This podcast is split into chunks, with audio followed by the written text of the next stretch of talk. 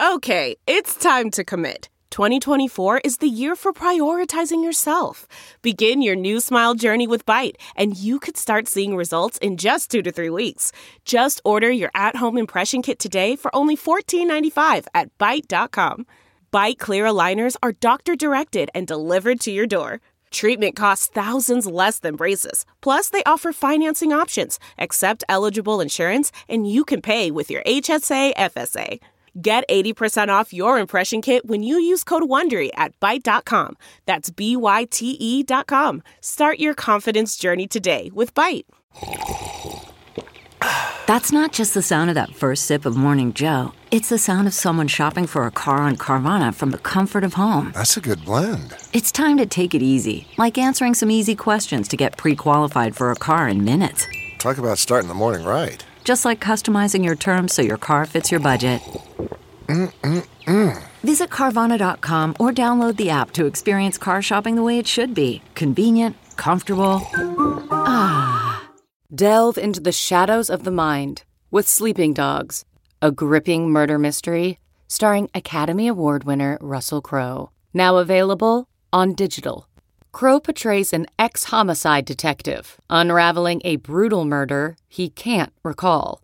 Uncovering secrets from his past, he learns a chilling truth. It's best to let sleeping dogs lie. Visit sleepingdogsmovie.com slash Wondery to watch Sleeping Dogs, now on digital. That's sleepingdogsmovie.com slash Wondery. Welcome to episode three twenty-four with my guest, Jennifer Tracy. I'm Paul Gilmartin. This is the Mental Illness Happy Hour, a place for honesty about all the battles in our heads, from medically diagnosed conditions, past traumas, and sexual dysfunction, to everyday compulsive negative thinking. This show is not meant to be a substitute for professional mental counseling. I'm not a doctor or a therapist. This is more like a waiting room that doesn't suck. The, uh, the website for this show is mental pod dot com. Uh, please go check it out. Uh, browse the forum. Uh, you know, wear whatever you want. Wear a loose-fitting pair of pants. Wear a tight top. Maybe you wear a halter top. Maybe you put on some clogs. My point is, it doesn't matter who you are or how you look. Go browse the forum. Uh, fill out a survey. Maybe we'll read your survey on the show. You know, for those of you that are new to this, if this is your first time listening, about half of this show is uh, an interview with a guest, really more of a conversation, and the other half of it is me reading surveys that have been filled out by listeners um, anonymously on our website. And um, it really helps to keep the show going. If you uh, haven't filled the survey out yet, Uh, to go do that. And it's a really, really big, uh, big part of this. Let, I'm going to start off by reading. This is a, a an email that I got from Panda, and uh, she writes, as a psych student, I learned that there is a diagnosis in the most current D S M for, quote, gender dysphoria, where one does not, where one does not identify with the gender assigned at birth. Transphobic people use this as ammunition, saying that people who do not conform to their birth-assigned gender are mentally ill. Being gender fluid myself, I asked my therapist about this because I felt so angry at that being considered a mental illness. We talked about how homosexuality also used to be diagnosed as a mental illness in earlier versions of the D S M. He said that mental illness, like anxiety and depression, occurs from dysphoria, but that being able to be one's authentic self relieves that. I feel the A P A is being harmful in this inclusion.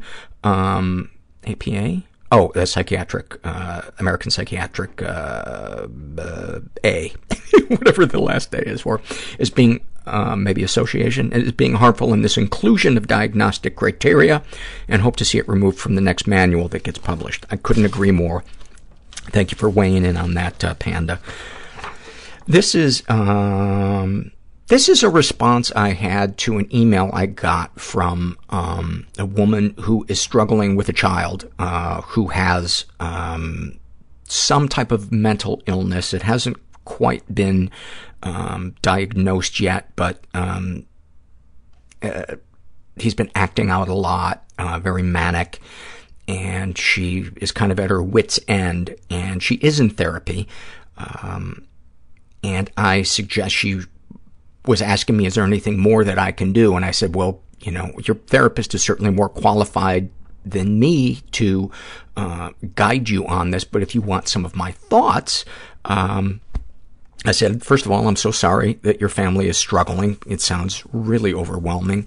Um, in addition to keeping up therapy, a suggestion that I would make is to maybe seek support Um, for the loved ones of people who suffer from mental illness. And uh, NAMI, or NAMI, I'm not sure how you pronounce it, uh, would be a great place to start. Uh, and the web address of that is N A M I dot org, and it's the National Alliance of Mental, on uh, Mental Illness. And it was founded for the loved ones of people that suffer from mental illness.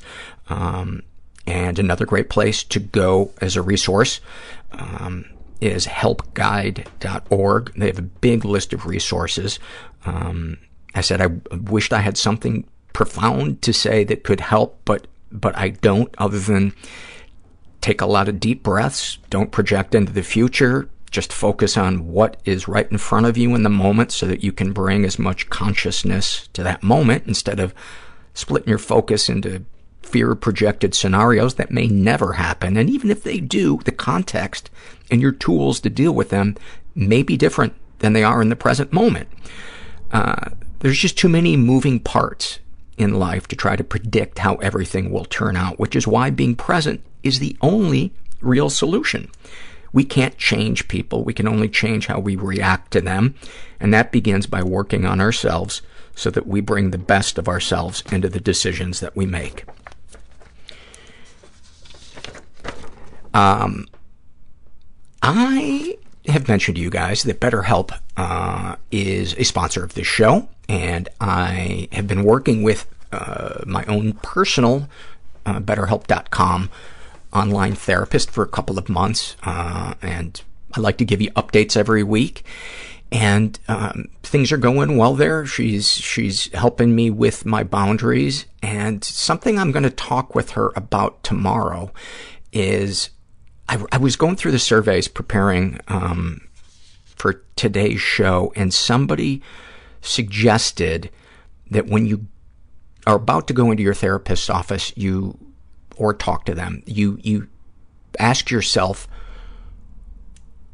what what is it that I want to say, and to di- differentiate that from what is it that I want to project. Because I do, you know, as much as I like to preach to you guys, let it all hang out, um, don't be afraid to share everything with your with your therapist, there's sometimes that I don't, I don't hold, like, I don't hold big things back from my therapist, but I think sometimes I hold back how I'm feeling. Like, I don't hold events back. I hold the the week-to-week. Um, like, for instance, this week I felt this really intense wave of sadness come over me um, around the breakup of my marriage. As many of you know, my wife and I were together for twenty-eight years, and we split up about six months ago. And um, I didn't want to feel it, so I reached for Pop-Tarts, which I think any therapist would say is the perfect solution. But make sure you eat them right before you go to bed. And I've been doing it every night. And I'm pretty sure it's because I don't want to feel sadness. I don't want to mourn that this relationship, it doesn't exist anymore. Or I should say it's just taking on a new form, because we both do, it's amicable and we both do want to be friends. Anyway, I should have, have, contacted my therapist. Uh, I should have maybe texted uh, her through the site, or, you know, I, I know that she would have been fine with having a quick conversation before uh, our weekly appointment. Um, but I didn't, because I think sometimes I want to pretend that I got everything under control, unless it's so obvious that I don't. And then I can be really honest about it. But I guess it's the, seeing that survey woke me up to the fact that I'm not very good about the in-between shit. And along with my boundaries, I think that's that's something that I'm going to ask her to help me help me work on. And um, she's a big C B T person, and I had never done C B T before, so it's kind of interesting working on that, um, coming at it from, from that angle. Uh, C B T stands for Cognitive Behavioral Therapy. Anyway, um, I'm a big fan of BetterHelp, and as I said, they're a sponsor for the show, and if you want to uh, try a week of online counseling to see if it's right for you, go to betterhelp.com slash mental. Uh, you'll complete a questionnaire, and then they'll match you with a betterhelp dot com counselor and uh, see if online counseling is right for you. So uh, you have to be over eighteen, but um, it's great. I love it. There's something really nice, too, about not having to leave your apartment to go to therapy. I love it. I do the video one. You know, you could also do phone or text or whatever you want. Anyway, I'm a big fan. Go to betterhelp.com slash mental. Blue Apron is one of my favorite sponsors in the last two years that we've had, because they so perfectly embody one of the things we talk about all the time on the show, which is how do you love yourself? How do you practice self-care? And when they first advertised on the show about uh, a year and a half ago, um, they sent me a week of their meals so I could talk about them, and I fell in love with it immediately. And I continued uh, to to do it, paying on my own, because I realized that I had gotten into the habit of just always going out to eat, or if I did cook, it was some me standing over a sink, shoveling food into my face as fast as I could.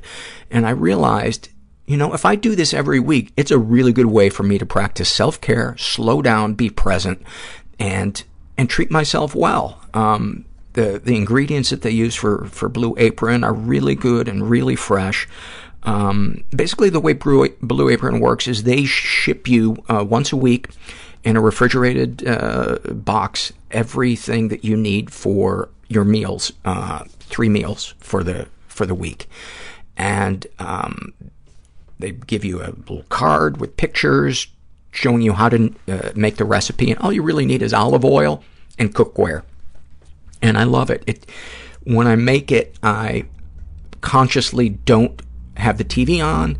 Um, I listen to some music that relaxes me, and then when I sit down to eat, I I don't distract myself with anything, and I just concentrate on enjoying the flavor of the food and and trying to be present. And it's honestly a big part of of my recovery. So I can't re- recommend it enough.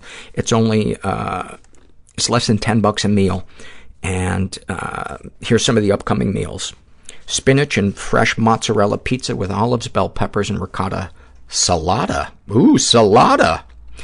Uh, sweet and sour salmon with bok choy, carrot, and ginger fried rice. Parmesan-crusted chicken with creamy fettuccine and roasted broccoli. And baby broccoli and fontina paninis with hard-boiled egg and arugula salad.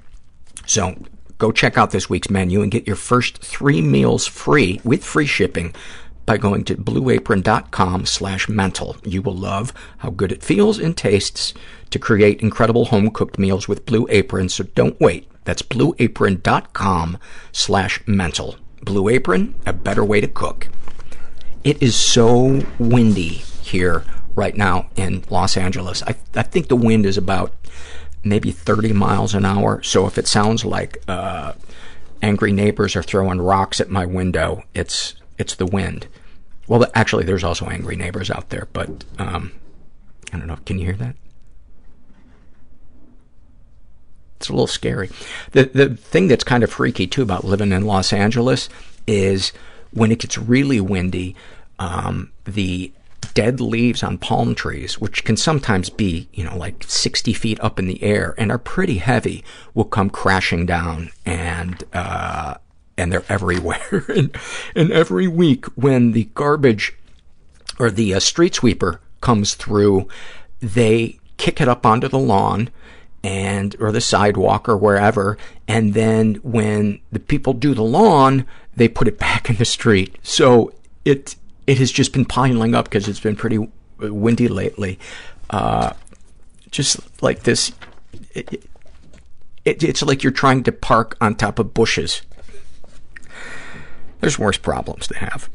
I want to read, this is a survey that I that I read, um, this is a happy moment survey filled out by a guy who calls himself Pavlov's Dog Shit.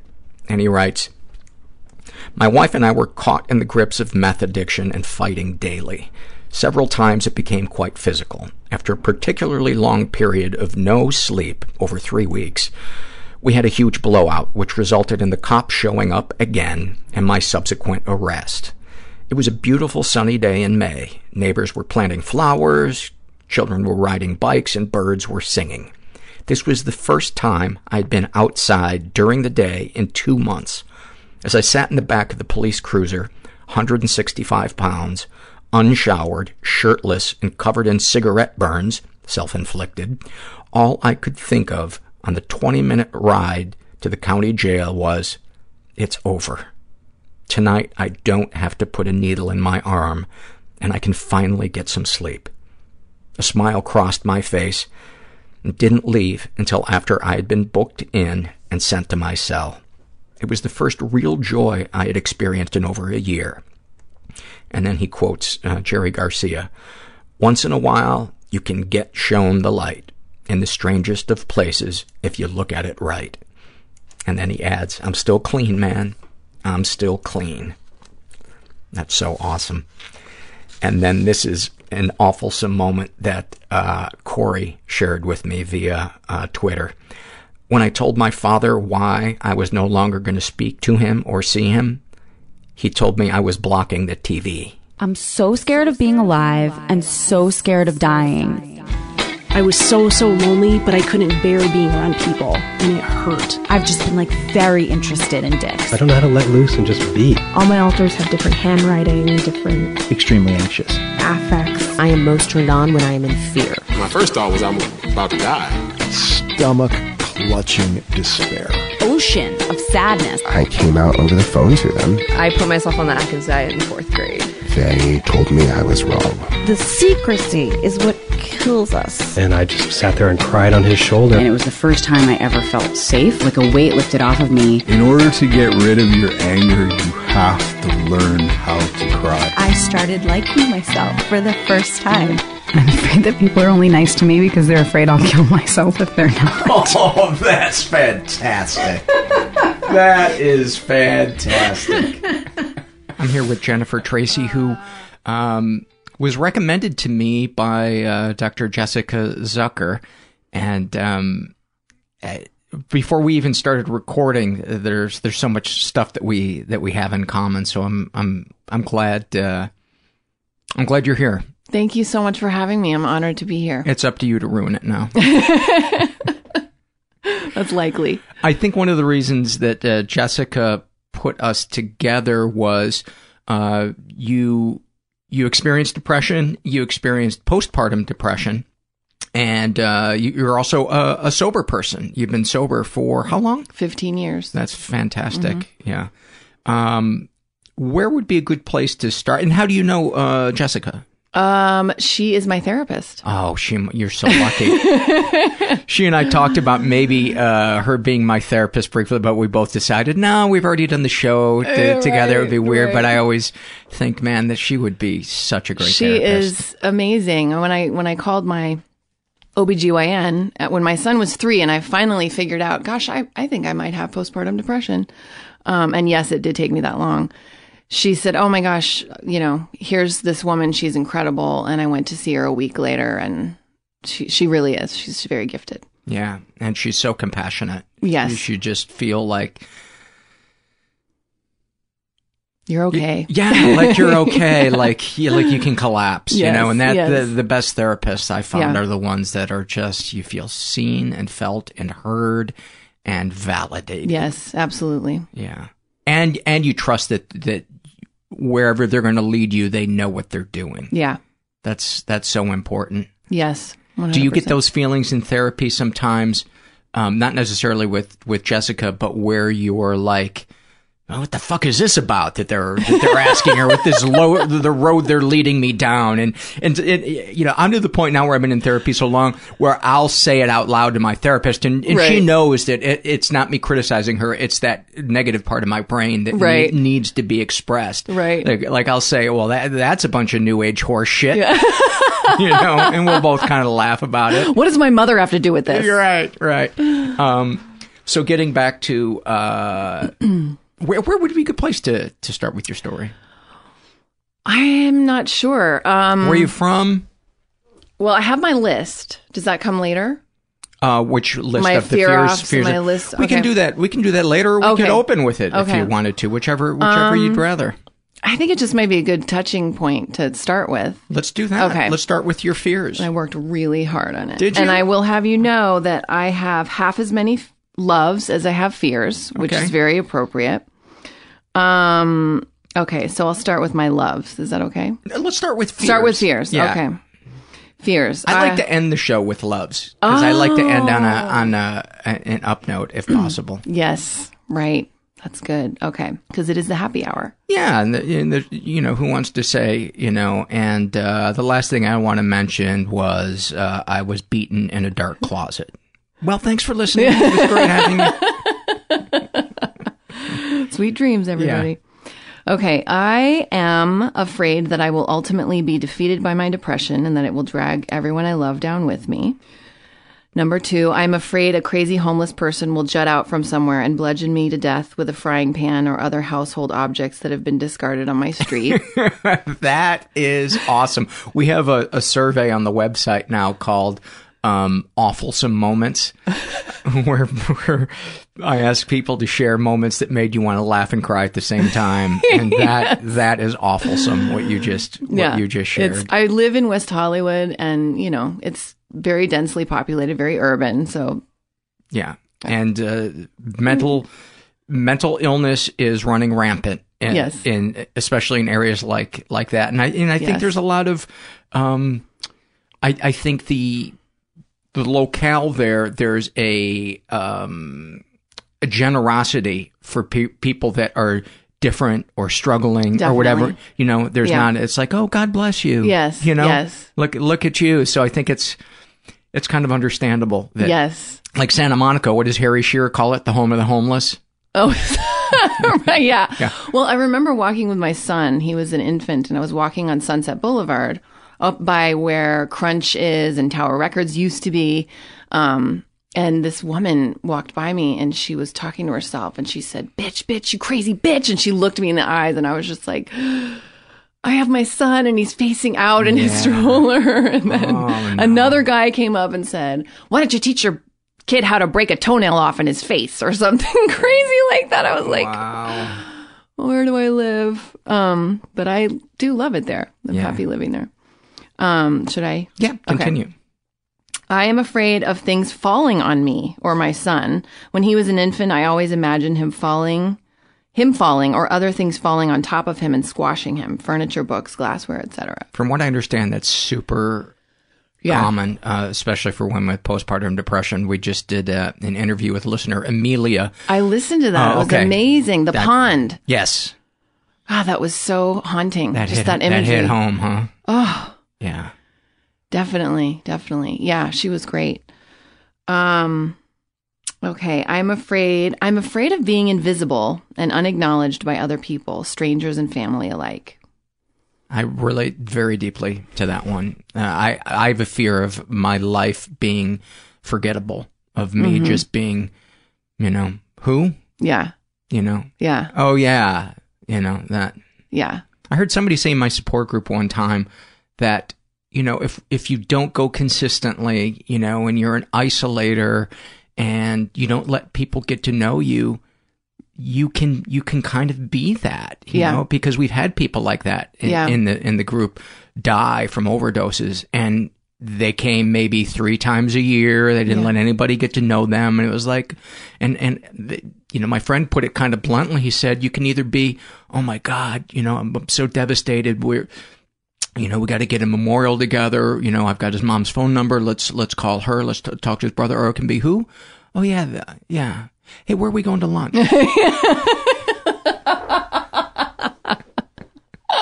Yeah. Yeah. So true. Yeah. But I, I, I definitely relate to that one. I think that's a really human feeling to have, is, is like we want to leave yeah. some type of mark. We want to be special in some way. Not, you know, not necessarily in a, you know, celebrated way, but to know we meant something yeah. to, to, to people. Yeah. Left, left something important behind, yeah. tangible or non. The people that you help in your support group, I mean, clearly from your energy, you help people. Try um, to. Yeah. Um, does that bring oh. a lot of meaning? Oh, definitely. I mean, I think anytime you can be of service to any community and get outside of yourself is so important. I mean, especially because for me, I mean, having had what I term cyclical depression from a very young age, um, so my postpartum wasn't the first time I had experienced depression, which is even more interesting that it took me, you know, three years to figure out, hey, maybe this is postpartum depression. I mean, they, my doctor actually termed it, it was postpartum depression that spun into just regular old depression because I had stopped breastfeeding. So there was a hormonal element that, you know, I don't really understand the science of that piece, but... Um, almost sounds like you should have had a magician's showgirl unveil it for you. And like, and like said, is this your depression? At the end, right. Throwing the card exactly. out into the audience. Well, it felt like I was being cut in half. So yeah. there, that part was there. Um, so service uh, helps yeah, you yeah, with just that. Because having had cyclical depression and, and just also, you know, being a, um, having addictions is that I often tend to think about myself a lot. And that is a huge part of the problem. And so when I can focus on other people, it's just immensely helpful. And that's why I love, one of the many reasons I love your show is that um, it brings people together. It really brings people together. Even even in isolation, it brings people together because they can listen in and really feel like, oh, okay, I relate. There's someone else out there who has had that pain, and that means that I'm okay. Yeah, and you know, that's, I like what you said about the... Um, wanting to think about yourself more to get out of it, which then digs the hole deeper. Yes. You right. said something on a recent, um, or one of your recent podcasts that I listened to. It said, you want to unwarp your thinking with the thing that warps it. And yeah. I'm paraphrasing. You said it so well. Yeah. It was, I thought that was really interesting. It's, it's, it's true. It's, you can't think your way out of a thinking problem yes. when the th- the thinker is broken. The thinker is broken yeah. or unhealed or yeah. warped or whatever. Yeah. yeah, we need that that, yeah. that third that third uh, or second point of, of view of yes. you know, somebody from the support group or yeah. yeah something. Yeah. So go ahead. Okay. Yes. So um oh, I'm afraid of becoming quadriplegic. My sophomore year at college, I watched this young hockey player at B U. I went to B U. Um I get, remember that. Get checked. And he sustained irreparable spinal injuries, and he was quadriplegic. This beautiful young boy, eighteen, freshman, you know, was starting on the hockey team seven seconds into the game and quadriplegic. Yeah. I mean, ugh. And also just that, obviously, maybe it's not obvious, but that powerlessness. Mm-hmm. Ugh. Yeah, that and, is, that's a big fear. And you can tell his very dream completely completely snuffed out. Yeah. You know, if you're pl- if you're starting as a freshman for B U, yeah. you're a hell of a hockey player. Yeah. Yeah. Yeah. But and you know, the the amazing thing about his story is that he was so resilient. He stayed on campus. I mean, after I'm sure he had several spinal surgeries, but then he got a wheelchair, moved back on campus. Um regained movement in his right hand and was able to continue on with his education and like became this inspiration. I mean, that just always yeah. baffles me. I'm I saw a, a, a piece on him. I think it was in between periods of, of some hockey game that I was watching, but they did a, a piece on him, and as clearly he had a really supportive family. Yes. And, um, yeah, they interviewed his dad who was there mm. in the stands. Mm-hmm. Uh, I can't imagine. I, can't I remember imagine. His family walking down onto the ice, and there just was this hush over this huge um, hockey rink, you know, with all the fans. It's a big deal in Boston. It's a big, and, you know, everyone just was literally holding their breath as he didn't move, didn't move, didn't move. And then finally, I think twenty minutes later, they brought him out on a stretcher and everyone just thought, oh no. Yeah. It was horrifying. It was horrifying. I'm actually surprised it doesn't happen more oh, yeah. often, because those the boards are very unforgiving, and especially the end boards, you go in there sometimes with such a head of steam. Ugh. I had a teammate um, fall, and fortunately it was feet first, but we, by the time we got over to him, his ankle, his foot was pointing ninety degrees in the right, you know, yes. uh, it was making a right-hand oh. turn, and the bone was poking out through oh, his yeah, yeah. his sock. And I know it's hard to think that somebody could be lucky in something like that, but I just remember thinking, thank God he didn't go head first, but he had a full head of steam, and I'm surprised it doesn't happen more often. Yeah, yeah. And I get, su- I play hockey, and I get super pissed off when anybody, like if I'm going full speed towards that, if anybody like tries to stick a stick out or push me from behind, I get yeah. super yeah. super not cool, pissed. Dude. Not, not cool. cool. That's like nudging somebody when they're on a, you know, on a bridge. Yeah. It's like, this yeah. is, this is not the middle of the ice. Yeah. Anyway. Oh. Back to the list. Okay. Uh, there's only a few more. I'm afraid of dying young, and I put young in quotation marks. And leaving my son without me. That's a big one. He's an only child. How old is he? He's four and a half.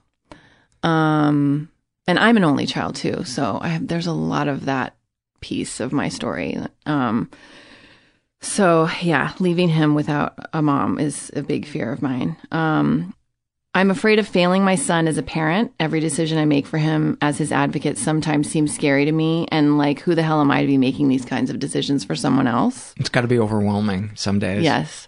Especially when it's a really gray, nuanced decision. Yes, yes. And I would imagine for you, as somebody, you know, who is uh, an alcoholic or an addict, we struggle with nuance. We don't do five. We do zero or ten. Exactly. Exactly. There's no gray. Yeah. Ever. Um, I am afraid I will never contribute anything truly meaningful to the world. I am afraid one day I will fart so loudly in yoga class, the teacher will have no choice but to acknowledge it. I think that might be the thing that keeps me from going to do group yoga. It's just the thought of being around all those people farting, is because I under from what I hear, there's quite a bit of it. It happens. It happens. And I have, well, no, I have done it once. Audibly? Yes. Or is everybody auto, is everybody audible with it? Or is it just like, oh, that was stunk? Both. I've experienced both, but never has the yoga teacher acknowledged it. I mean, it can be yeah. the loudest thing in the world. And they'll yeah. just keep teaching the class.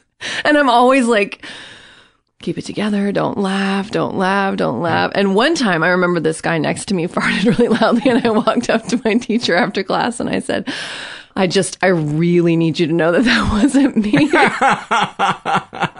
And she said, I know, I know, I know it wasn't you. And I was like, no, but really, it really wasn't me.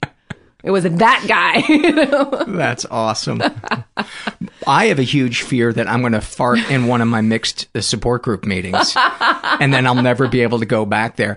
And I and I plan out what I will say if if it happens. Is I even if some if it's in the middle of somebody else sharing, I will say out loud, I'm going to own that that was me, so that I can make fun of me before anybody else can. Yeah, absolutely. Yeah, because that's the only way I would ever be able to go back there. I would never be able to go back there if it was everybody knew right. I did it, but I didn't acknowledge right, right, it. Right, right, right. You got to stand proud in it. Got to. Yeah. Got to plant that flag yeah. in, my, in my own butthole. Oh my God. Nothing breaks the ice like farts. Nothing. Nothing. Um, well, you're the first person to break the tissues out for oh. something that's not sad. Congratulations. Yay. Yay, I win. Oh, my gosh. So that's my fear list.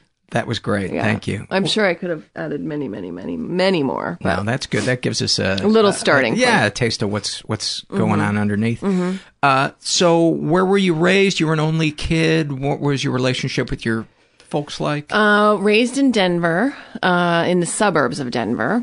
Um, only child. Very... Um, introverted parents, So they didn't have, I mean, I don't know where I came from because I am extremely social. Um, maybe as a result, partly because of being an only child, but I always wanted to be with friends and doing stuff. And I, I mean, I, I guess I also like my alone time too. And I know how to be alone, which is really nice. But um, yeah, my parents, my mother, uh, both very sweet, very loving parents. My mom definitely has anxiety issues. Um, and you picked up on that early as a kid? I did, but I didn't know what it was. Um, I mean... did, did you think, oh, the oh, the world really is unsafe? Scary. Yeah. Um, no, I think, well, I think at about puberty, maybe, I started realizing, or I started, th- I started the arrogance of thinking, ugh, mom doesn't know what she's talking about. You know, it's fine. And so th- thus I began on a spree of undesirable behavior, you know, drinking and smoking and hanging out with the cool kids and, you know, whatever I what thought did it, was. What did that feel like? It felt like it was mine, like I could own it and it was mine and it was my secret because I kept it secret from my parents. They had no idea. And I remember when I told them, I was twenty-three when I got sober and I was like, yeah, I'm, you know, I'm an alcoholic and I got help and I'm, I'm in recovery. And what do you mean? What do you mean? What are you talking about?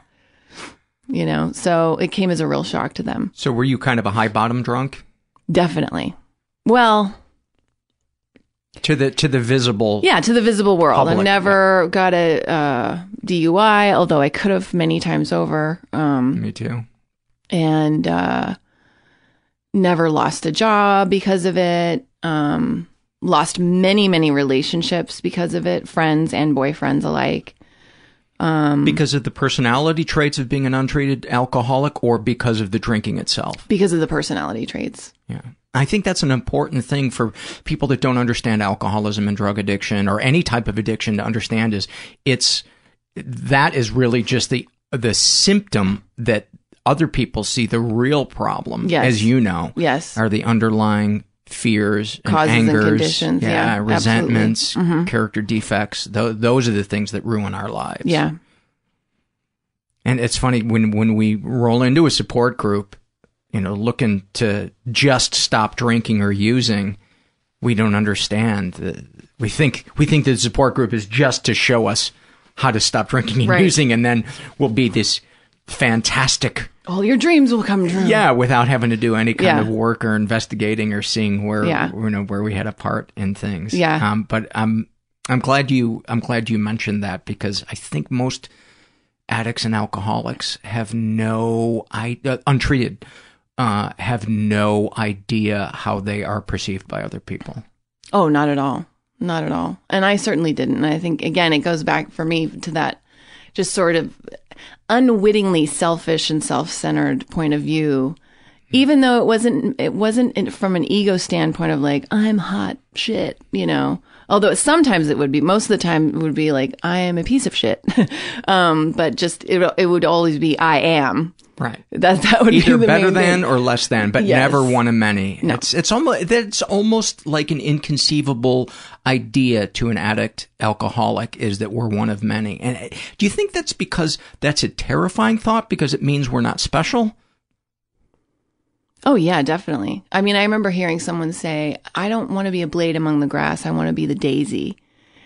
And I thought, oh, that is just me. I want to be the daisy. And it links back to my fear of being forgettable or being invisible. Like I feel this deep need to be seen and heard. And which again is, I think, as you said, a human need that everybody has, but I have it so much more than yes. most people. And I think there's this myth that to be one of, uh, one of many um, means that there can't be deep meaning in your life. And right. that is the biggest myth in the yeah. world. Yes. Yes. Yeah, because I, yeah. And we celebrate in our society, we celebrate celebrity and wealth the and daisies. Fame and the daisies. Yeah. You know. So you start acting out or whatever you want to call it in your, in your teenage years. How does that, and what, what was your relationship with your dad? Like your mom was kind of an anxious person. My dad, dad like? was, um, I mean, you know, not a shrink, but to my estimation, depressed. He had depression and rage. Um, but then he'd be really funny. Uh, but neither of them are addicts. Uh, well, neither of them uh, drank or used drugs. You know, I mean, they, they have other isms, I'm sure. But so uh, my dad, it was always like I wanted to get close to him, but I couldn't. Mm-hmm. Just always this yearning for, you know, a deeper relationship with him. And so I would what sort was, of... What was the fantasy in your head that if you could have picked, you know, a day where you would have the ideal relationship with your dad when you were a kid, what would that day have looked like? Being seen and heard by my dad. Like how? Like, um... honestly, something as banal as him just asking me questions about... something that I was interested in and trying to understand it, like my dance class or, um, you know, why do you think that the ancient Egyptians, I remember having this ancient Egyptian mural I had to paint in eighth grade. Why do you think that they painted on the wall? Just, just engaging with me more. Um, and, to, and probably to his mind he did, but it was always about like grades or, you know, money or some kind of measurable success. Mm-hmm. Um, and only now, in, in that he's sixty-eight and he has cancer. He's had cancer for fourteen years, but now it's gone into his bones, and he's just, it's really, it's really changed him. Um, he's he's just more accessible in that way, and I think he's able to pause and really sort of see me more. But he still asks me about like, you know, money and numbers and bank accounts and what do you think of this? And it's such a dad thing. It's such too. a dad thing. It's such a dad thing. It's such an arm's length thing. Mm-hmm. And subsequently, I always chose boyfriends that were like that. Just not really interested. What would it be like, or would it have been like, to have a guy who you were dating that saw you, and was it just, did it make your skin crawl? Was it just too foreign and weird? What, what, because I'm sure you had guys like that where you had some dates with them that were present and, yeah. and, and interested and wanted intimacy. What? It, yeah. Um, well, I'm married to one of them now. I'm happily married to one now, but that took years and years and years of work and therapy. And, um, but you know, when I remember the guys, those guys, those nice guys, the good guys, I just, it was like, ugh, not attracted to them. They're just, they're too nice or they're too open. Like, I didn't use the word open in my mind. I just thought they're not interesting enough because they al- want to be with me. It's almost like there's no treasure in there. There's nothing to dig for. There's nothing it, that are, there's, there's no mystery. Yeah. Which again is that false idea of that it's boring if it isn't painful. Yeah. That makes sense. Though. Yeah. Makes sense. Yeah. Um, so dad wasn't really as present. Um, you start drinking in your, in your teen years. What's the, what's the arc of that? Pretty quick. I mean, it was like fun and, and look what I can do. And I'm still making good grades and I had it all figured out. And, but the anxiety was always building. Like, I got to keep this all together. I got to, like, hang out with my cool friends and, you know, still be senior class president and maintain all the areas of my life to look good. Oh, and, and also I had started modeling for local uh, department stores. I mean, nothing fancy, but just, like, so I had this sort of modeling career. I'm air quoting for mm-hmm. those of you who can't see me at home. Um, so there was that pressure. Of like, you got to stay thin and you got to, so it just, it felt like, as it often does today, actually, that there's just so much pressure from all angles.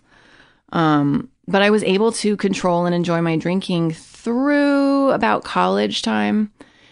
And then um, quickly after I graduated from college, actually, I, went, I, mo- I moved to France to study for a semester and I failed a class because I just stopped showing up. And I, I think I gained thirty pounds. I was eating pastries and bread and cheese and drinking every day. And I was so depressed. Um, and I was dating a a bartender that I was sure that we were going to like elope and live in France, and you know, he was just like, "What are you talking about?" You know? Like, no, no, no, we're, this is it. And he's like, "No, you're going back to the United States and have fun." Um, so after that, I really started hitting a bottom with my depression, which I was then treating with alcohol. Mm-hmm. Which I think is super common. Yes, for sure. So, um, and then really it just, I, I, it's one of those things. And again, I am, I guess I could, you could consider me a high bottom drunk, because just one day I was on this job in Denver with, and this woman happened to be there. I was shooting a commercial and she was talking about drinking and going out. And she said, well, I don't, I don't drink. And I said, oh, I could never do that. You know, and, and she said, um, do you think you might be an alcoholic? And I was like, oh yeah, yep, I know I am. I didn't even miss a beat. So, and that's when I got help and got a support group and started on my journey to wellness. What did that feel like your your first the first time you went to one? Awkward. Yeah. I mean, I remember it took it took a while. It took me about three months to actually get sober. Did you know anybody in that first? No. No. And then I well then I moved to L A. So, um where there's a support group on every corner. Exactly. Exactly. Thousands of support group meetings every day. Yeah. It's for any kind of thing any you kind possibly of thing. Need.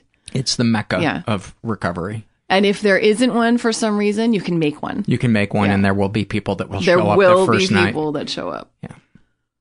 Yeah. It's it's pretty it's pretty awesome. So what changed in you going to that support group? What what how did it start? W- were there any seminal moments in it becoming a home for you? From a, a place where you were the outsider, I would imagine, sitting in the back row with yeah, your arms yeah, crossed, yeah. judging. Sure. Um, yeah, it just, again, I just listened. And every kind of person who shared their story, I related to in some way. And it could have been, you know, an eighty-five-year-old man to um, a middle-aged woman. To They all shared sort of the same Uh, pains and struggles, and, and we're laughing about it. You know, like, isn't it funny? And it's just, there's this sort of unity in the laughter and, um, you know, which is, again, uh, I, I love your show because there is this sort of, it brings this levity to it that, while maintaining the groundedness of this is a real thing and it's something serious that we need to look at. Um, I'm okay, you're okay, we're in this together, like we can actually laugh about. And when you get the on the other side of something, or at least are heading in the direction of getting on the other side of something, it's so cathartic to be mm-hmm. able to laugh about it. But mm-hmm. when you're stuck and you're hopeless and you don't even see a pin light of hope, it's really hard yes. to laugh, which is why it's kind of shocking when you're early in a support group to hear somebody talk about, and I drove off the bridge and I, you know, yeah. and I lived, and yeah. everybody's howling with yes. laughter. Yes, and yes. And no other place on earth would people be laughing like that. Yeah. And, and I had no idea that that was the kind of, that, that that would be the place where I would laugh the hardest and cry the hardest. Yeah. In, in, in my life. Yeah. Yeah, me too. And really just get real and and really be seen and heard and really, really see and hear other people that I hadn't I hadn't in a way I hadn't before. And that took more time because I was still, you know, so self-involved and so self-conscious, and everyone's looking at me and no one was looking at me. they, or they weren't, you know, they were, but they weren't like the way I thought they were. So um yeah. So fast forward to what? We got married, and three years after we got married, I got pregnant, and on purpose. Mm-hmm. And my pregnancy was awesome. Like, I had an awesome pregnancy. I was uh, performing my sketch comedy show with my partner, and um, up until like the last, uh, I think I was eight and a half months pregnant. We were doing comedy festivals. And I, I would just, I just remember feeling so elated, going to, to uh, prenatal yoga. Didn't have any, I had some anxiety. I remember staying up late uh, online looking at like different cribs and obsessing about what kind of crib to buy, you know, that kind of thing. Like, you know, what's the safety rating on this? And um, just that, that kind of thing. So I did have some insomnia and some anxiety, but nothing that even at all adequately foretold what I was about to experience. So um, I had a wonderful um, birthing experience. He came really quickly. I went into labor at eight thirty at night, and he was born at one thirty-nine in the morning. So it was a really, it's actually called a speedster birth. I learned there's a word for it. Um, and brought him home a couple days later, and I remember he wasn't latching on properly, and like my nipples were bleeding. And so I called my husband, who was working because he couldn't take any time off. And and he called, he called this older man who was like a grandfather to us. And he brought me these nipple gels that you put in the freezer and then put on your nipples. And he came walking up the, the driveway and opened the door. And he looks like, I mean, he's just, he's like an older Irish gentleman, like with the white hair that's combed and the newsboy cap and the, you know, the jack, the members only jacket. And I opened the... Did he have a stack of newspapers where he said extra, extra? Yeah. Read all about the bloody nipples. Um, and I just burst into tears when he came in the house because I had, fe- I mean, this was like five days into it, and I was just like, ah. That's gotta be terrifying. I mean, your fucking nipples are bleeding. My fucking nipples are bleeding. Oh, and then my, my but, son was coughing up blood because he was ingesting blood, and I was like, why is he why, why were your nipples bleeding? Because he wasn't latching on properly, so he was like rubbing the skin off the tip of my oh, nipples. Oh my God. Yeah. That had to have been incredibly painful. It was painful. And then you feel like, but I've got to keep nursing. Because right. I want to be the perfect mom. Yeah. Oh my God. So I went to this place called the Pump Station, and I got a private tutorial on breastfeeding, which was immensely helpful. And they had shown me at the hospital, the woman, the lactation specialist came by, and she was lovely. And she showed me, you know, in fifteen minutes, oh, you just do this and pop them on like that and da da da. And I just thought, okay, sure. But I couldn't, I mean, I had had no sleep for like thirty-six hours when she showed me this thing. So I was like, I forgot. So anyway, I got the help that I needed, and then he was fine after that. Um, and then when my son was eighteen days old, my, my husband, he's in the film business. He does um, production stuff. He had to leave town, and he was gone for almost two years. What? Usually three to four months at a time. And the first thing, the first thing he worked on was in Boston. So I flew with my son, who was seven weeks old, to visit him for a few days. And that was crazy. I couldn't believe how unhelpful the um, airline people were. Like flying with a newborn and like just, they were just were not helpful to me. And it made me feel more isolated. Like, really? I've got this newborn and this ergo thing, and I'm trying to wrestle with eighteen diaper bags and the stroller. And I just, they just look at me like, I wonder how she's going to figure that all out. Um, so... The, the anxiety, the depression, and really I was angry. I was so angry at my husband. And that's, I think, part of why it took me so long to figure out, oh, this is postpartum depression, because I kept thinking, um, it's because my husband's out of town.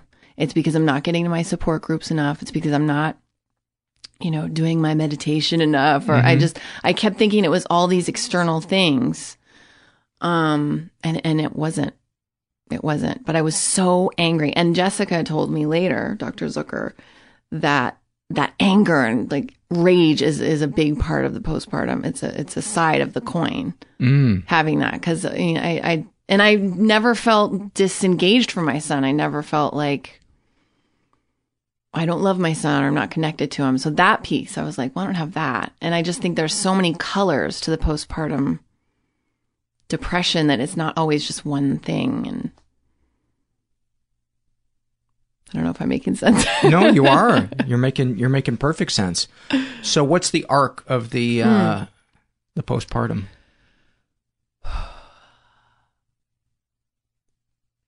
Let's see. My, when my son was two, we moved to New Orleans with my husband for this for this show that he was on. Because I said, I can't be separated from you anymore. I think that's the problem. We're going to move with you. in the summertime, which is... Say no more. I mean, awful. Hell on earth. Awful. It's like walking around inside of somebody's mouth. Um, and I got to the point where... Well, for, my son would always wake up. He's an early riser, and he would wake up crying every morning at four thirty or five, every morning, no matter what. Didn't matter what time I put him to bed, didn't matter. And that part. Oh, and that was the other thing. And I heard many of your the people on your podcast say, many of the moms say, I wasn't sleeping. And I wasn't sleeping either. I would put him down for a nap or put him down at night, and it would be like, okay, now I'm going to have my time for me. I'm going to, like, get the laundry done. I'm going to, you know, make, write emails. Like, I just, I... It was, I wouldn't sleep. Everyone said, sleep when the baby sleeps. I never could do that. Never could do that. And I love that that is your me time, you know, doing the laundry is your me time.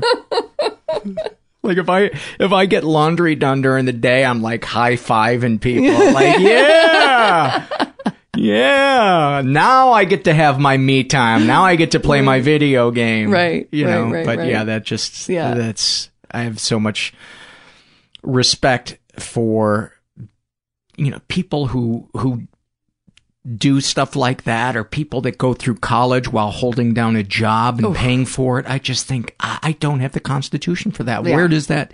I yeah. suppose you, when you're in it, you rise to it mm-hmm. because you don't maybe don't have a choice, or you don't feel you, you don't have think a choice. You do. Yeah. But oh my God, that's that's making me want to curl up into the fetal position just thinking about yeah. that. Being in New Orleans, Ugh.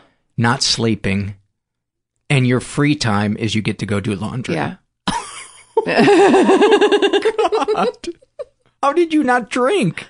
And all my family members, my husband's from Louisiana, so they were an hour away, but they were like, when are you going to have another one? You can have another one? You can have another one?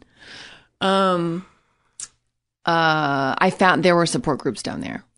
So I was able to find that too, thankfully. But, you know, it was hard getting to them. And so luckily I could listen in to podcasts. And, um, but I remember kind of the breaking point for me and realizing, okay, this, aside from the fact that I had bouts of. And this was just a year and a half ago, right? Mm-hmm. Yeah. No. Yeah. Um, he's four and a half now. He's and four. He, and, it was two and a half years ago. Okay. Because he had just turned two. Um. I had had a suicidal ideation, um, which I had had previously, previous to having a child, and I had been treated for that as well. Did you have a police sketch artist come in and render it in charcoal? That's how you usually know.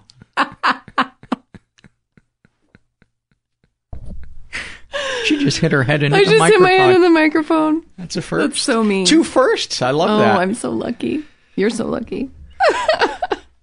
Well, how did this suicidal ideation present itself? Well, I, I wanted to die because I just couldn't, I just felt so depleted. I felt so full of anger and anxiety, and I was, I had absolutely zero joy in my life, even though I loved my son and I wanted to be with him and he was amazing, but I just, I couldn't uh, function. I wasn't eating. I wasn't feeding myself. I would, you know, I just, I would eat horrible frozen din- dinners, and it just was a, a really sad existence. And um, while in New Orleans, I remember like taking my nails and scratching my arm, and I, it was the first time I'd ever done self-harm stuff. And then I took some scissors and I was started doing it just a couple times.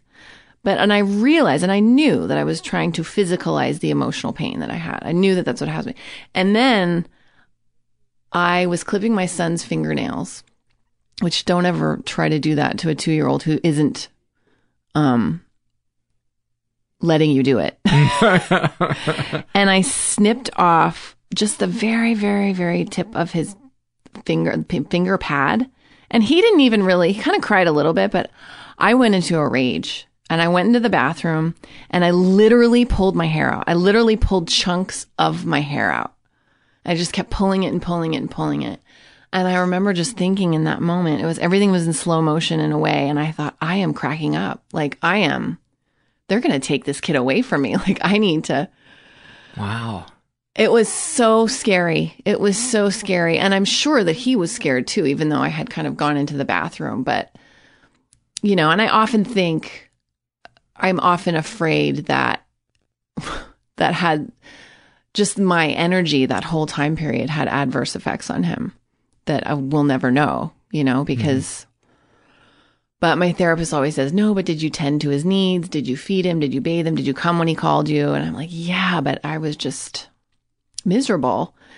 And so then we got back home after that trip ended, and I still let a couple months pass because it would, it would still cycle down. Like then I'd be okay, but not great.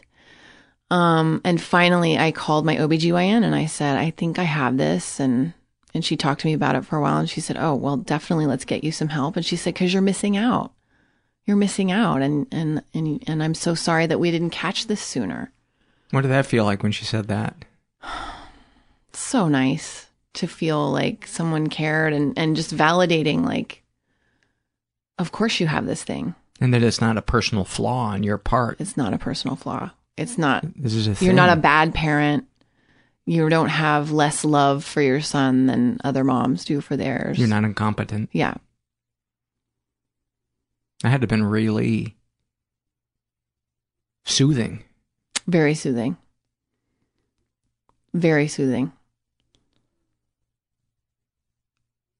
Yeah, I mean, I'm almost relieved now just remembering it, and just because it was just such an intense time. And and when people do ask, like, are you going to have another kid? And and I I don't plan to have another kid, but that is that is a big piece for me. It's like I can't. I don't think I would go through that again because I have a team in place now that. Mm-hmm. There would be a very watchful eye over it, but it's just, I just, you know, as you just said, I don't have the constitution. And, you know, my sister-in-law has five beautiful girls, and I just look at her and I'm like, wow, that's just... How loud is that house? Yeah. How chatty. How chatty oh, it's, is yeah. that? Oh, my God. Yeah, and they're all Southern, so it's all, it's very like, y'all, come on, y'all. I was at, at uh, my friend's yesterday, who I love. Her and her husband are, my wife and I, are they're our best friends. They got a little boy who we love, and they got two dogs. And I, were there, I was there yesterday, and where they got a little puppy, and we're playing with the puppy. And then the son and the husband come home, and it's just too much chat. And I'm like, I got to go. And I just think, I can't even handle twenty minutes of that. I can't imagine oh. uh, being a parent with kids, you know, like families that I know that have seven kids and oh four God. dogs. I'm like, you're a diff- you're from another planet yeah. to me. Yeah. Yeah. Uh, so take me through the arc then of the understanding your postpartum depression and how that spun into the other depression and what you did and how you began to change and what you learned and get, mm. tell, fill me in on all of that. Wow. Um, let's see. So once I got help for it. Um, and the help came in what form? Medication. Mm-hmm. I went to a psychiatrist and was diagnosed by him and went on uh, Prozac. And did it help? Im- immediately.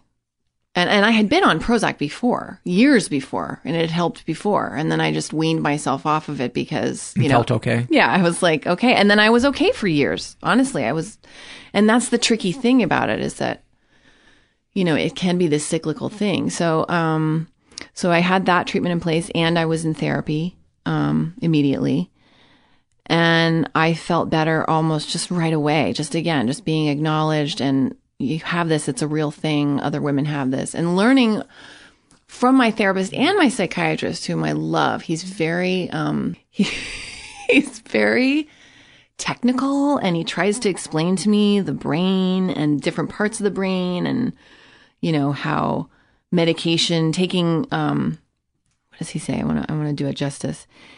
He says, if you, cause you know, sometimes people have this aversion, and I used to be this way, to taking, um, meds. It's going to make you inauthentic. It's, it's not going to be the real you. It's going to make you inauthentic. You're not going to be, you know, it's, it's not a spiritual, I don't know, whatever it's they have. It's cheating.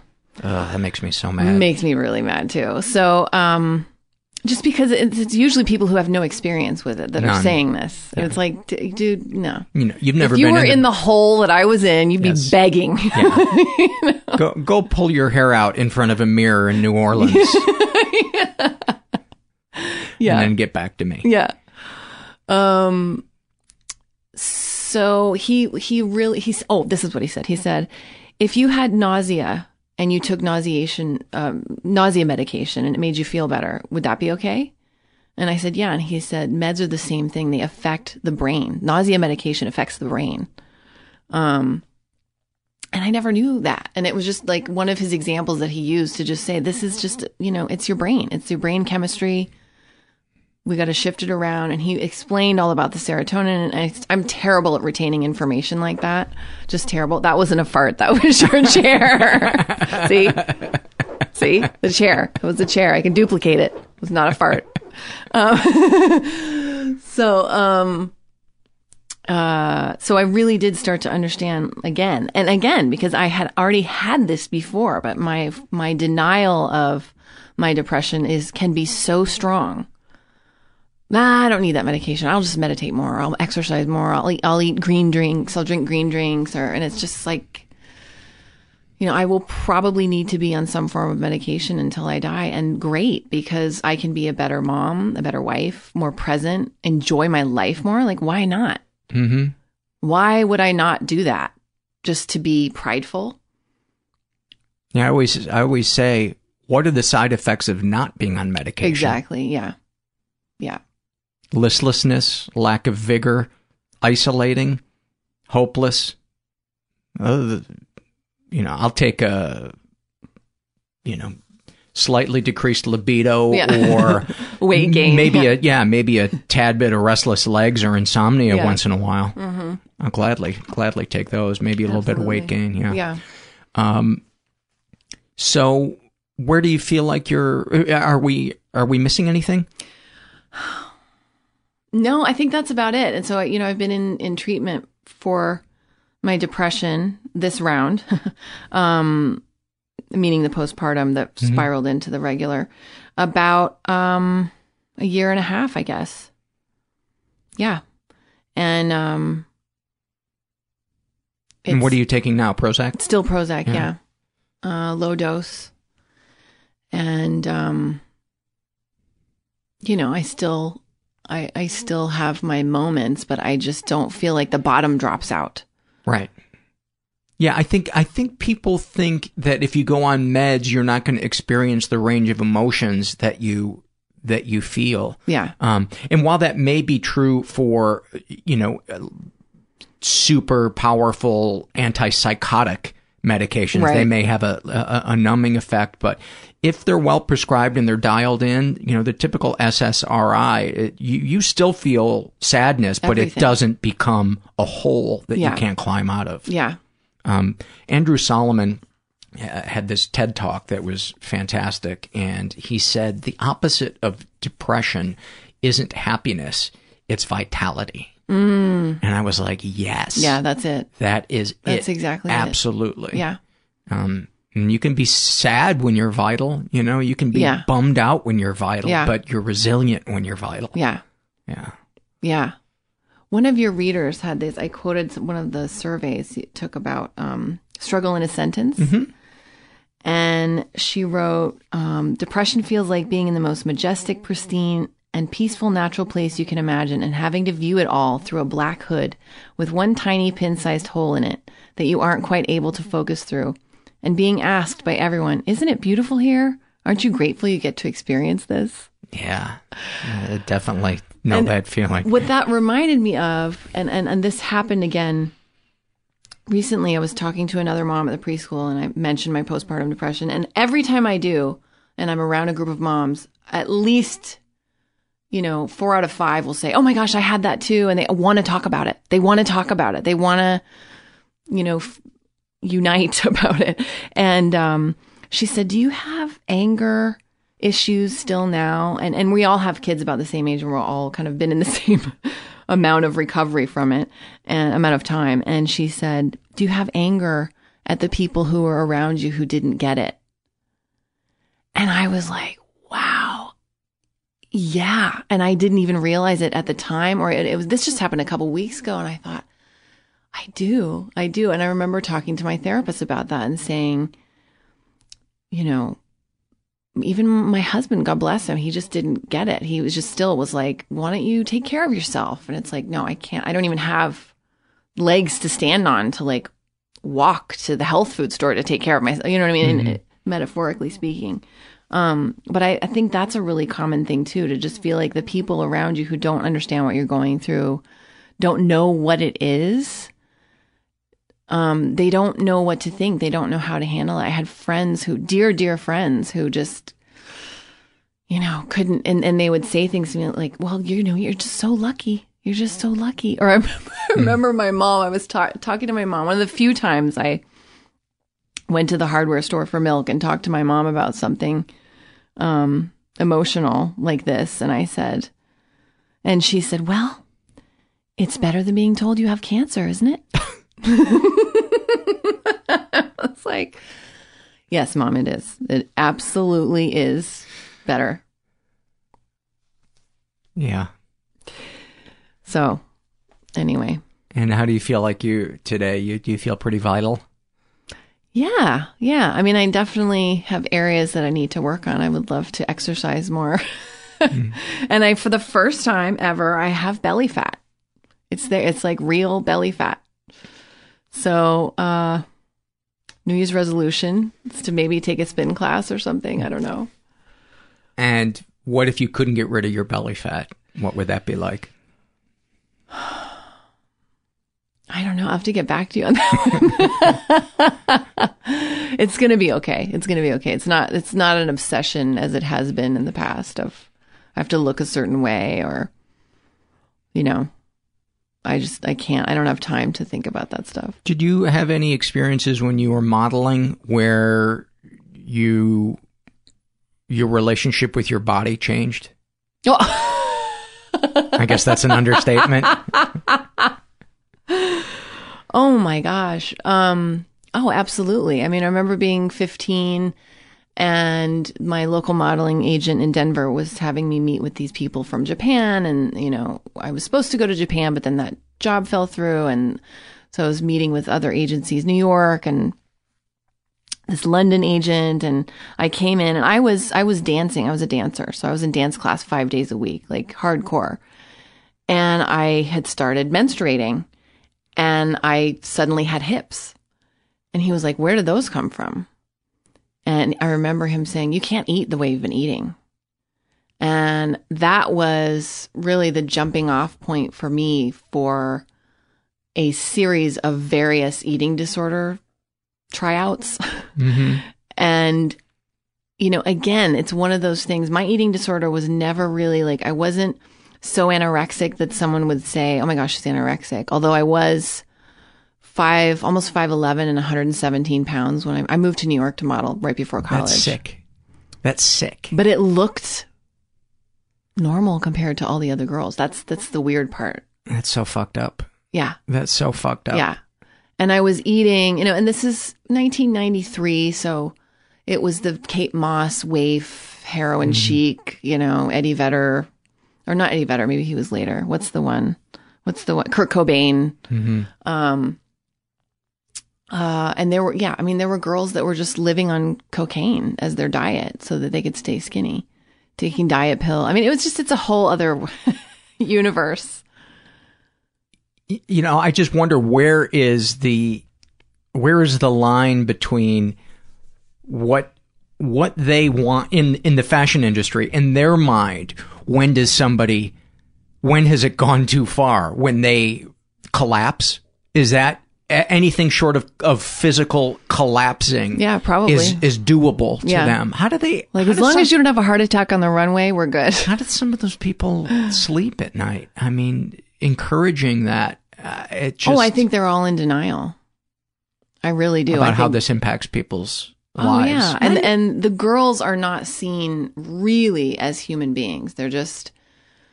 You know, I remember going to um, the model's apartment where I was going to live. I ended up living in this women's Christian union. It was like a bosom buddies type hotel. Mm-hmm. It was great because I was with girls that were from all over the world doing all different kinds of things. And um, but if I lived in the model's apartment, I think it was three bunk beds in one room with these girls. Some of them were thirteen and they're in New York by themselves with a quote unquote chaperone living in the apartment with them. And you, I thought if I sleep, if I live here, I don't want to go to sleep because I'm afraid one of the other girls will like cut my hair off in my sleep or like. Why? They were all so vapid and competitive at the same time. Mm. There was just no, there was nothing there behind their eyes. And they just, all they cared about was winning the game of getting modeling work mm. and being skinny. Wow. And I doubt that that much has changed in twenty Pro- years since I was, not. yeah. Wow. Mm. And I had body issues for years. I mean, I I still have body issues. I, I don't really know a woman that doesn't have body image issues. Just, you know, it just struck me as as you were talking after I asked you that question. You know, how do those people live with themselves? And I realized, you know what, I'm as guilty as as some of those people are because, um, you know, sometimes I look at pornography and that's completely objectifying um, people. And there are, yeah, while I know, yes, there's some pornography that is, has a good vibe to it and, you know, people aren't being exploited, you know, much of it is, and many of the people involved in it were, you know, probably experienced sexual trauma. And, um, I just felt the need to, to kind of call myself mm. out on that because mm-hmm. I think, um, I think we all, to some degree or another, objectify other human beings. Um, but it's, I think it's easier to see. And I never knew that women objectified men until I got into some of my support groups and I heard, mm. um, like the, like the women that are ad- addicted to the romantic comedies, they objectify men that, you know, yeah. they put these fantasies into them that, That, well, they don't see them as real people. They yeah. see them as this person that's going to rescue them. And that's yeah. every bit as, you know, um, unhealthy yeah. as thinking that, yeah, you know, this person. And it's, well, we're surrounded by it. I mean, I, you know, especially living here in L A where there's a billboard, uh, you know, in your face and there's just every kind of airbrushed advertisement of, I mean, yeah, it's just constant. It's constant. And it's hard to differentiate what is a real person versus what is this airbrushed image of somebody. And yeah, I it's it's everywhere. I feel very lucky in that I've gotten out of the game by physically letting myself go. that's I, I that's like when the SEALs ring the bell to that they're done with Hell Week and they and they're giving up their quest to be a SEAL. I, I looked at the, my pants that were getting too tight. I looked at the next size pair of pants in the department store, and then I went and I rang the bell. Yep. And when I'm moving up, I'm moving up. I give up. I give up. Uh, is there anything you'd like to uh, touch on before we uh, before we wrap up? Um, I don't think so. Just thank you so much for having me. Uh, let's do well. Let's do your loves. Oh, yes. I might throw a couple in if I think of any. Okay, cool. All right. I love the smell of my son's morning breath, even though it's a little stinky. I love it when my husband is home from work and he can help me with all the various tasks of our operation, entertaining our son, garbage collection, laundry, and dishes. I love it in yoga when someone farts and the teacher doesn't even acknowledge it, and I have to really focus on my breathing to keep from laughing out loud. And I love it when my son sleeps until sunrise and waking up doesn't feel like I'm being shot out of a cannon. That's an awesome one. Shot out of a cannon. That's a great way. I hate that that panic in the morning. Like when you're when you've got a lot of stuff. I I literally uh, feel like almost like my heart is out the door and it's grabbed me and said, "Come on, what the fuck are you doing?" It's because of dum dum dum dum dum dum dum dum dum. Let's do this. Yeah. Yeah. yeah.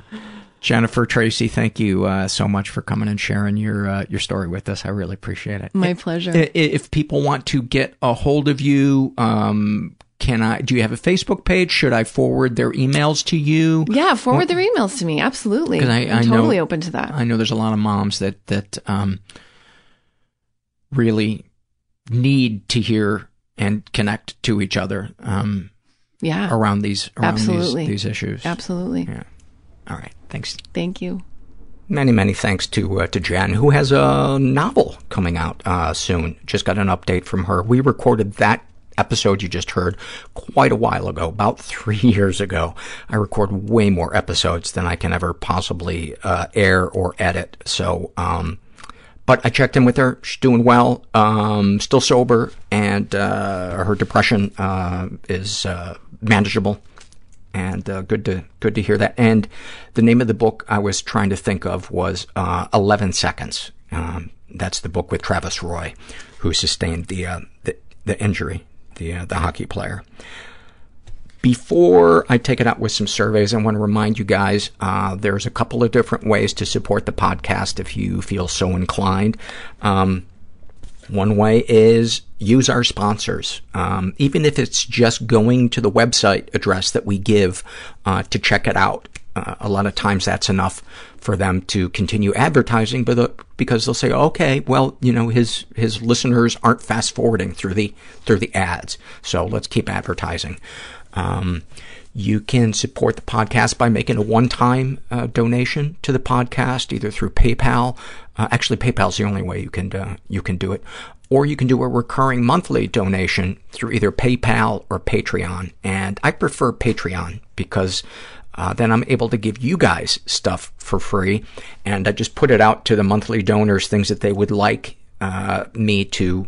Uh, post occasionally, and they came up with some great ideas, um, some uh, donor-only episodes.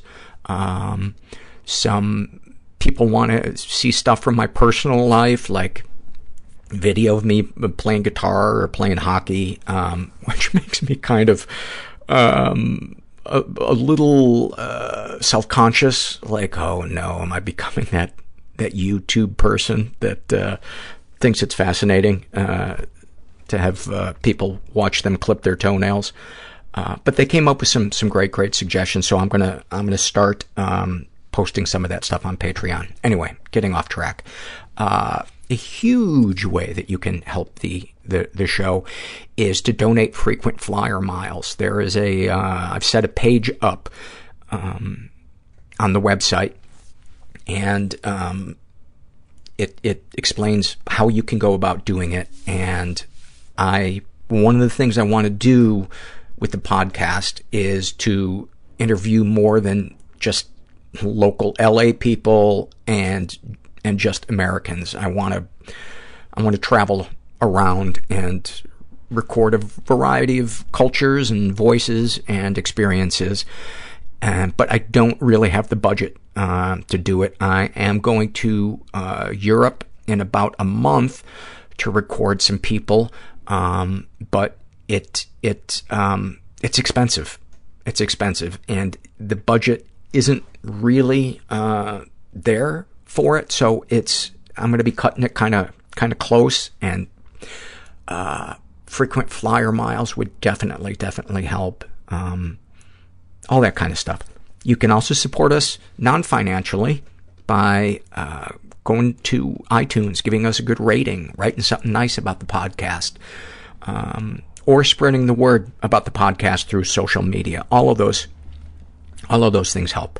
Um, and filling out surveys, that helps. That helps as well.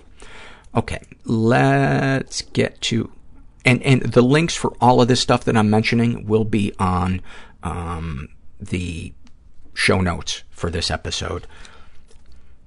This is a Shame and Secret survey, and this was filled out by a woman who calls herself Froggy Tits Mickelson. And she's in her twenties. She is bisexual, raised in a totally chaotic environment, was the victim of sexual abuse and reported it. Uh, she writes, I was molested by my cousin at five over a summer vacation. I believed we were in love, so I kept the secret uh, for him for many years, even after he tried to drown me in our grandmother's pool. At thirteen, I was raped while a, quote, friend watched. She later told everyone I wanted it. A month after that, I was raped again by a guy my friend wanted to hook me up with. I begged him to stop, bargaining oral sex instead, and he finally consented. While I was blowing him, my grandma burst into the room. I never felt so ashamed and relieved at the same time. Wow. Wow. She's been physically and emotionally abused. Uh, my mother hit me on several occasions, once with a belt over my arms, torso, and legs, and almost twice with a car. By the way, I I've probably said this before, but I have yet to read a survey where someone shares about um, not being able to set a, a, a physical or sexual boundary with somebody and the relationship with them being either emotionally abused or emotionally neglected in childhood. The relationship between that is is so consistent. And I guess the reason I mention this is if you're a parent, please validate your children emotionally. Tell them how to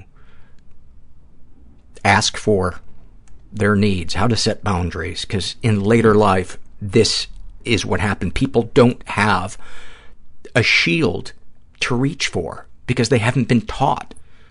They don't have a shield because all their life they've been taught what you're feeling is wrong. Don't feel that. So they stop trusting themselves. They don't know how to advocate for themselves. And then they blame themselves, you know.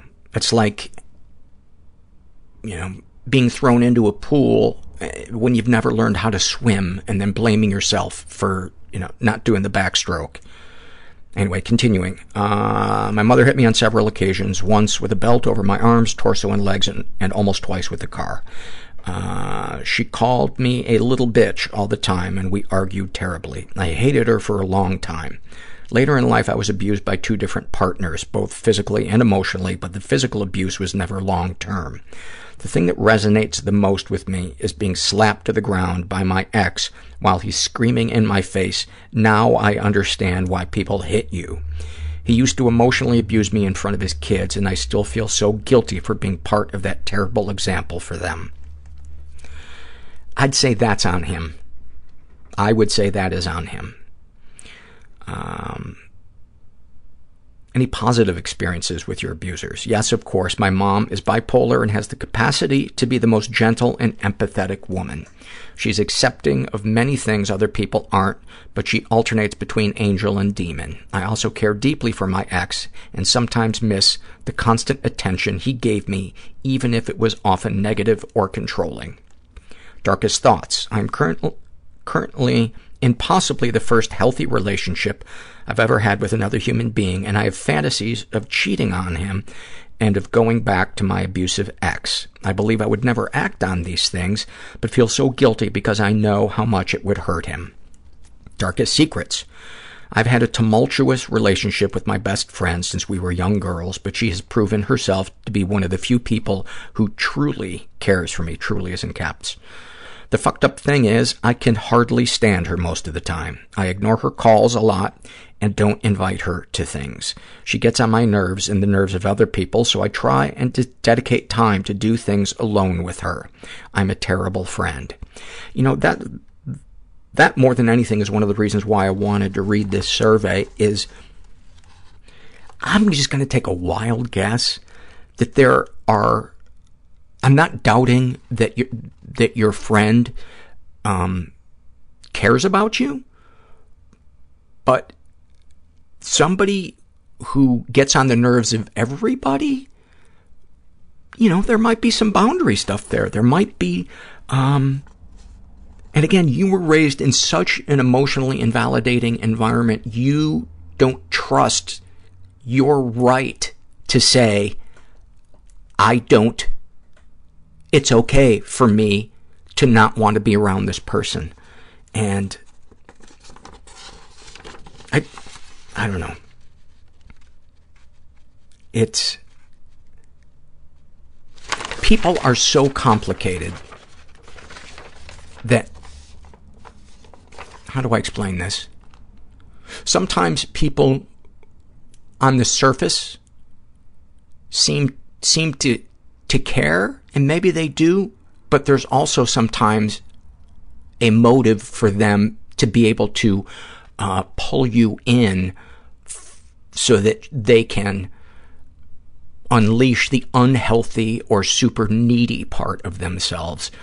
And those of us who haven't been emotionally educated, including myself, uh, get drawn in because we think if somebody does something nice for us that, that we forfeit any right to be annoyed or to call somebody on something and say, hey, you know, when you do this, it's it bothers me. Um, that. It's all about, for me, it's about picking the right shield, the right size shield. I used to have one shield in in my uh, collection, and it was gigantic, and it just, wow, did you hear that wind? It blocked everybody out. And as I started going to support groups and getting healthier, I realized, oh, it's okay to let some people in. And so then I added, you know, a, a boundary or a shield, whatever you want to call it, that, that was a little not as all-encompassing. Um, I'm already hating this metaphor, but my point, my point being that um, it's... there's so much gray area in dealing with people because people are so fucking complicated. And it takes a lot of emotional education and experience and being around healthy people to understand how to react and listen to your body in a in a good way. Oh, my God. I wouldn't be surprised if the roof blew off uh, my apartment before this was over. This is an awful moment uh, shared by Conversion and Converse, and uh, he is a trans male. And he writes, last month I was hospitalized for suicidal ideation, escalating self-injury, and conversion disorder. The C D caused my whole body to contort, shake, and twist uncontrollably. I was taken by stretcher from the E R in my hometown to an open bed an hour away. Although I'm five foot ten and weigh one hundred forty pounds, I felt like I was a foot tall. Sometimes I felt like I weighed a thousand pounds and sometimes as light as a football. I got off the stretcher and was placed in a chair so that the intake nurse could ask me questions and take my intake vitals. I curled into a vibrating ball, kept my head down, and answered questions as best I could. Then someone from the administrative office came over, showed me a piece of paper, and asked me if this was my name. I said, no, that's not my name. It was my name fifteen years ago before I transitioned from female to male. And then she kept saying my old female name over and over, trying to understand what my, quote, real name was. I saw her go back to the office and the arc of her discussing my, quote, situation with the other staff. I heard muttered phrases like, we've never had to deal with this before, and I don't know how to fix this. It all got sorted out. Then two men who looked eight feet tall and were dressed as security guards told me to come with them. I shuffled behind them into a small exam room. They handed me two gowns, one to cover my front and one to cover my back. Then they told me to take off all my clothes and hand them over. I stopped breathing and felt that I wouldn't be able to start again because my throat had closed up. I asked, all my clothes? Yes. Can I keep my underwear on? No, we have to check your underwear to make sure there's nothing in them. They paused and then looked at me suspiciously. Is there anything in your underwear we need to know about? We don't want any surprises. Paul, there was something stashed in my underwear. It was my penis. My underwear is modified so that I can wear a silicone prosthesis called a packer that gives me the feeling of having the genitals I wasn't born with. I wear it all day and night, every day. It's conformed to my body over time. This might be too much, but hell, it even smells like me. I explained it all to the giants in front of me in a jumble of confused, embarrassed, exhausted, depressed words, and I begged them with my eyes for them to understand what they were asking of me. Silence. Then they said, sir, we're not all about that. We just have to make sure you don't have anything that you're not supposed to. They said this with such openness and kindness about the uncomfortableness about my predicament and theirs. They didn't want to see or touch my penis any more than I wanted them to. I slipped off my underwear and penis and handed both over to the two guys who see confused and depressed people all day, every day. I didn't watch what they did. They handed me back my underwear, my penis, and the blue scrubs I'd wear for the next six days. My experience in the hospital was awfulsome because every staff member handled me being transgender with as much understanding, kind curiosity, and openness as they knew how to at the time. They didn't always succeed, but I could tell they wanted to. Also, I had to hand over my fucking penis so that someone could check it for contraband. Yes, that that is that is awfulsome. Thank you. Thank you for sharing that. And uh, it also says that he is uh, pursuing becoming a peer support specialist so that I can increase ways to help others. And I've started E M D R uh, now, and I think it's going to help. Um, that's fantastic. Thank you for sharing that. This is a happy moment filled out by Liz. And she writes, I recently got myself to visit my university's counseling and psychological services after what I could tell was a few days of a downward, downward spiral driven by anxiety, panic, and general hopelessness. Luckily, I was able to recognize this from previous experience with my own messed up thought patterns, and with the encouragement of my mom, was able to sit down with a counselor slash social worker to have an initial assessment. The fact that I was able to verbally tell someone how I've been feeling lately felt amazing because my usual method of operation is to bottle everything that I feel, and it allowed me to... Uh, my us- usual method of operations is to bottle everything that I feel, and it allowed me to feel like my emotions were real and valid. The social worker slash counselor that I talked to gave me the faith that mental health support for college students actually worked. He completely understood and helped me better verbalize my general anxiety with a sprinkle of depression, and understood that my being a student athlete meant that my schedule is absolutely crazy busy. Although they usually match students with other counselors, he personally worked with me, worked me into his schedule so that I could have a chance to meet with someone within the next week.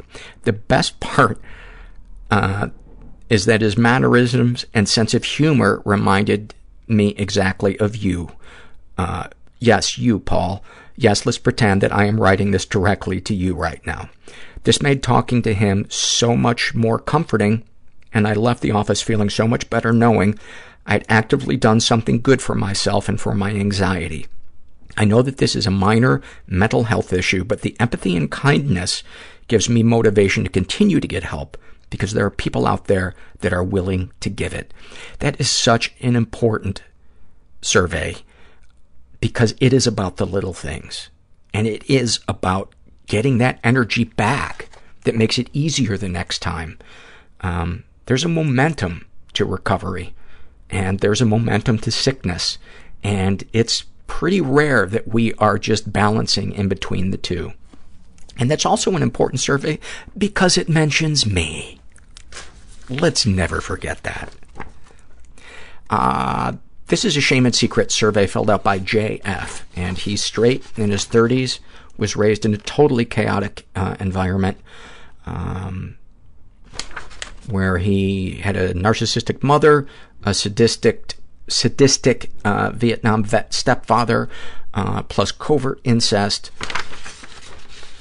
He was the victim of sexual abuse and never reported it, and he's been emotionally abused. He writes, my stepfather was an emotionally abusive con man who took his hatred of my dead father out on me very often when I was younger.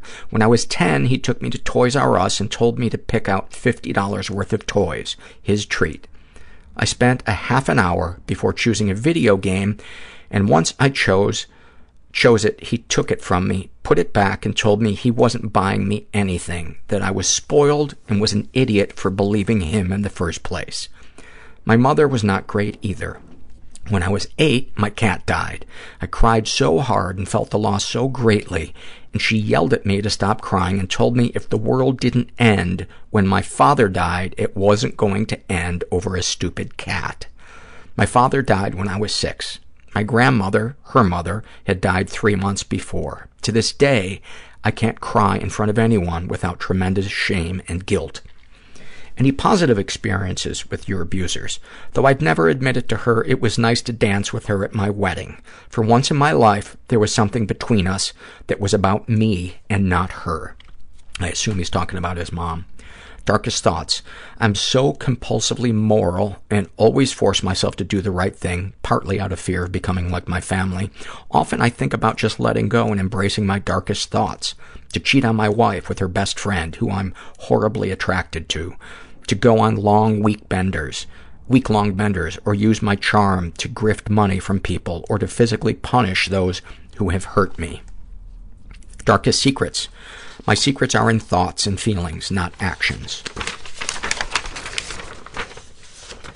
Sexual fantasy is most powerful to you. I often fantasize about having a harem of women that are subservient to me, but adore me at the same time. Um, what, if anything, would you like to say to someone you haven't been able to? I'd like to tell my mother how much she fucked me up, how my one and only suicide attempt was in response to her, how she should have gotten an abortion the moment she found out she was pregnant with me, instead of raising me to take care of her and not giving a shit about me. What, if anything, do you wish for? I wish for inner peace and to feel loved.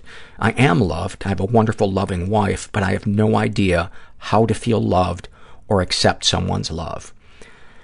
That that is the journey, man. And for me, it it was practicing self-care, which included support groups, which included getting vulnerable, which included trusting, and um, doing things that often um, scared me, but turned out to be really fulfilling. And, and bit by bit, those things have made it better. Obviously, I still have a lot of work to do, but that, that's been my experience and the experience of a lot of people that I know, and inner peace is definitely doable. You know, I may hate on myself, I may want to pull away from people and isolate sometimes, but the one thing that all of the work that I've done has given me, by work I mean therapy and support groups and stuff like that, is a sense of peace. Even in the middle of drama and unknown stressors, there is a piece that is worth all the work, all of the support group meetings. This is from the um, I Shouldn't Feel This Way serve, survey, and one of the questions is, how would you use a time machine? And this person says, I'd observe my mother and father's childhoods. I don't fully understand why they are the way they are. Uh, and that, by the way, in conjunction with, I'd like to go back and see if I really was abused or what I was like as a kid, or if I'm making up what things were like. Those are the two most common responses to this. Uh, another person says, I would watch my sister and my mother interact when she was younger to, uh, to get a better idea of what went wrong in their relationship. I would watch Darwin discovering different species on the Galapagos Islands. I would watch early humans having sex. Reckon they did it the same way or had some fucked up tastes? Question mark. I w- wonder if they did reverse cowgirl uh, in ten thousand B C. Um, you never know. Never know. This is a shame and secret survey filled out by a woman who calls herself Avoid. She's in her twenties, pansexual, was raised in a pretty dysfunctional environment. Ever been the victim of sexual abuse? Some stuff happened, but I don't know if it counts. When I was six, a boy one year older started, quote, fooling around with me. This is where I learned what sex was. I gave him oral sex, and he tried to have sex with me. He also got his younger brother, who was only four, to go down on me. I don't know if this is abuse. All I know is that this is how I learned. This went on for years. I feel uncomfortable, anxious, embarrassed, ashamed, and now I often feel disgusted with myself. Um, I don't think how you classify this is as important as the fact that it it changed you, it hurt you, it it has wounded you.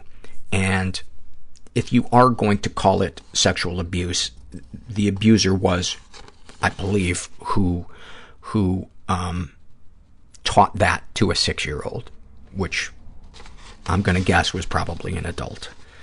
Um, he's been emotionally abused, or she's been emotionally abused. My mother is a narcissist. Uh, I feel left out.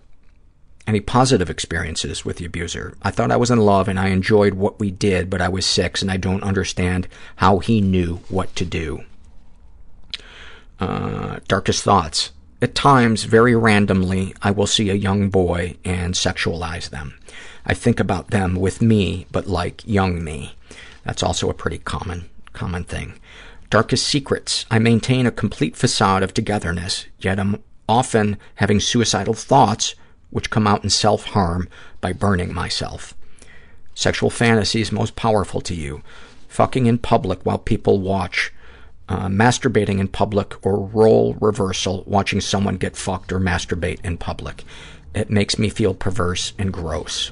You are not perverse and gross. Um, what, if anything, would you like to say to someone you haven't been able to? Was the pain of your suicide close to what you must have been feeling at the time? Because I hope in some sense that it was. I'm still angry. I'm still angry with you. What, if anything, do you wish for? I wish for a different story. Have you shared these things with others? Only a therapist, because I'm embarrassed and I'm a fraud. How do you feel after writing these things down? Sad. Is there anything you'd like to share with someone who shares your thoughts or experiences? Get a therapist and ask yourself before every session, what is it that I actually want to say, not what I'm trying to project? Yes, this was the survey that triggered those thoughts in me and, and helped me. And I just want to send you some, some good vibes and send some love your way. And just remind you that you're not alone and it fucking sucks what you're having to go through. And I'm sorry. I'm sorry you're in pain. These are some more of the uh, time machine questions. This person writes, uh, I'd want to see Nirvana live at the Paramount, uh, the Beatles' rooftop show, uh, Beethoven's Fifth and Third. Um, they're talking about Beethoven's beers. He had six beers, and this is such a stupid joke, and yet I love it. Uh, Pink Floyd European tour in seventy-three. I would want to see the Pink Floyd tour. I don't. It was for uh, the Animals album, which is one of the most underrated albums ever. Uh, but they had a gigantic uh, floating pig that the that uh, I remember driving past Soldier Field in Chicago and seeing it. And just wondering, because I was too young, I wasn't getting high yet or doing any of that, but you just kind of knew, oh, something's going on in there that my parents would hate. Um, this person would also like to go to the beginning of time to see what this Big Bang thing everyone is so interested in. Uh, would you would you plug your ears for the Big Bang, or would that be diminishing the experience? Another person says, I would go back to twenty ten when I overdosed and find out what actually happened. Another person says, I would go back I would go back to when I was in middle school being bullied. I'd tell myself to talk to my parents, who were extremely supportive about my problems, instead of internalizing and cutting myself. Wow, that one touched me. That one really touched me. I think because this person discovered that they are, that they are there, you know, so there's, while it didn't happen at the time, what a beautiful thing to know that your parents had that in them all along. Uh, this person says, I'd want to go back to biblical times. I'm an atheist and I have a genuine curiosity at the thought process that went into the writings, meaning good mushrooms or something to that effect. I'm not sure what that means. I've viewed it from many, many perspectives, and I suppose any of them are possible, but I'd like to know which is correct. This is from uh, the young male abused by older female Uh, survey, and this was filled out by a woman who calls herself, What Pieces Do I Pick Back Up? And she writes, I sought out the comfort of high school boys through Facebook during an extremely painful time in my life. I sent a few inappropriate pics and ended up being found out. I thought in my head that this was my way out of my life. Um, did you ever tell anyone? Did you think it was normal? Do you believe it had any effect on you? Uh, yes, it's known. Normal? No. And it has affected me to insane degrees. Uh, remembering these things, what feelings come up? I don't remember much of the conversations or all of the details of how I felt. Mainly, it was a release of pain, longing to maybe influence their life for the better. Uh, and then parentheses, my boyfriend committed suicide when I was seventeen. Not sure if this was why I sought out that age, but I felt like it was right and valid at the time I did it. Do you feel any damage was done? It damaged everyone around me. What is innocent and natural? Where do I find that? Um, because the question was, do you feel any damage uh, was done, uh, that it was innocent and natural, or somewhere in between that? Um, if you have never experienced uh, one of the above situations, and it's only a fantasy, how does that fantasy make you feel? Um, do you feel it's something that might happen someday? Uh, I'm disgusted in myself. Uh, I do feel ashamed and scared of where my mental health is headed. Uh, she was raised in a totally chaotic environment and was the victim of sexual abuse and never reported it. Um, as a child, my mom would have random men around me and my siblings. I was touched, but don't remember to what degree. Um, thank you for sharing that and being so, so honest. And um, I hope you're talking to somebody about that, because that stuff that you experienced, Um, you know, you can heal from that stuff.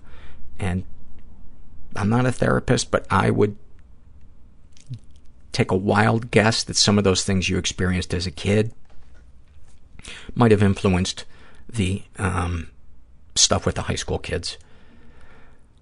Uh, this is the Time Machine survey again, and this person writes, I would try to identify times when I was happiest and to identify what made me happy, because I often struggle to create situations in which I can be happy.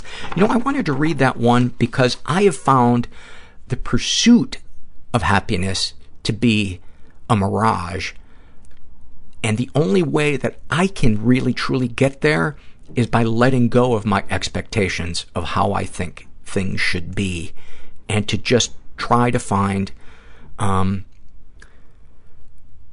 what's interesting in the details of whatever it is, be it a situation or a place or emotions I'm, I'm experiencing inside myself. Um, I don't always do it, but I find that when I do, I feel,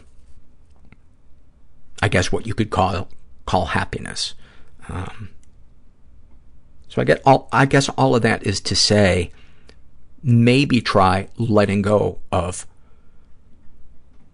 what you think you need, how you think people should act, where you think you should be in your life. Just in that present moment, just let all of that go. Let go of all those judgments and just be. And that, I find, is a pretty big doorway into um, serenity. Um, which has a small bathroom off to the side where Happy likes to go take a shit.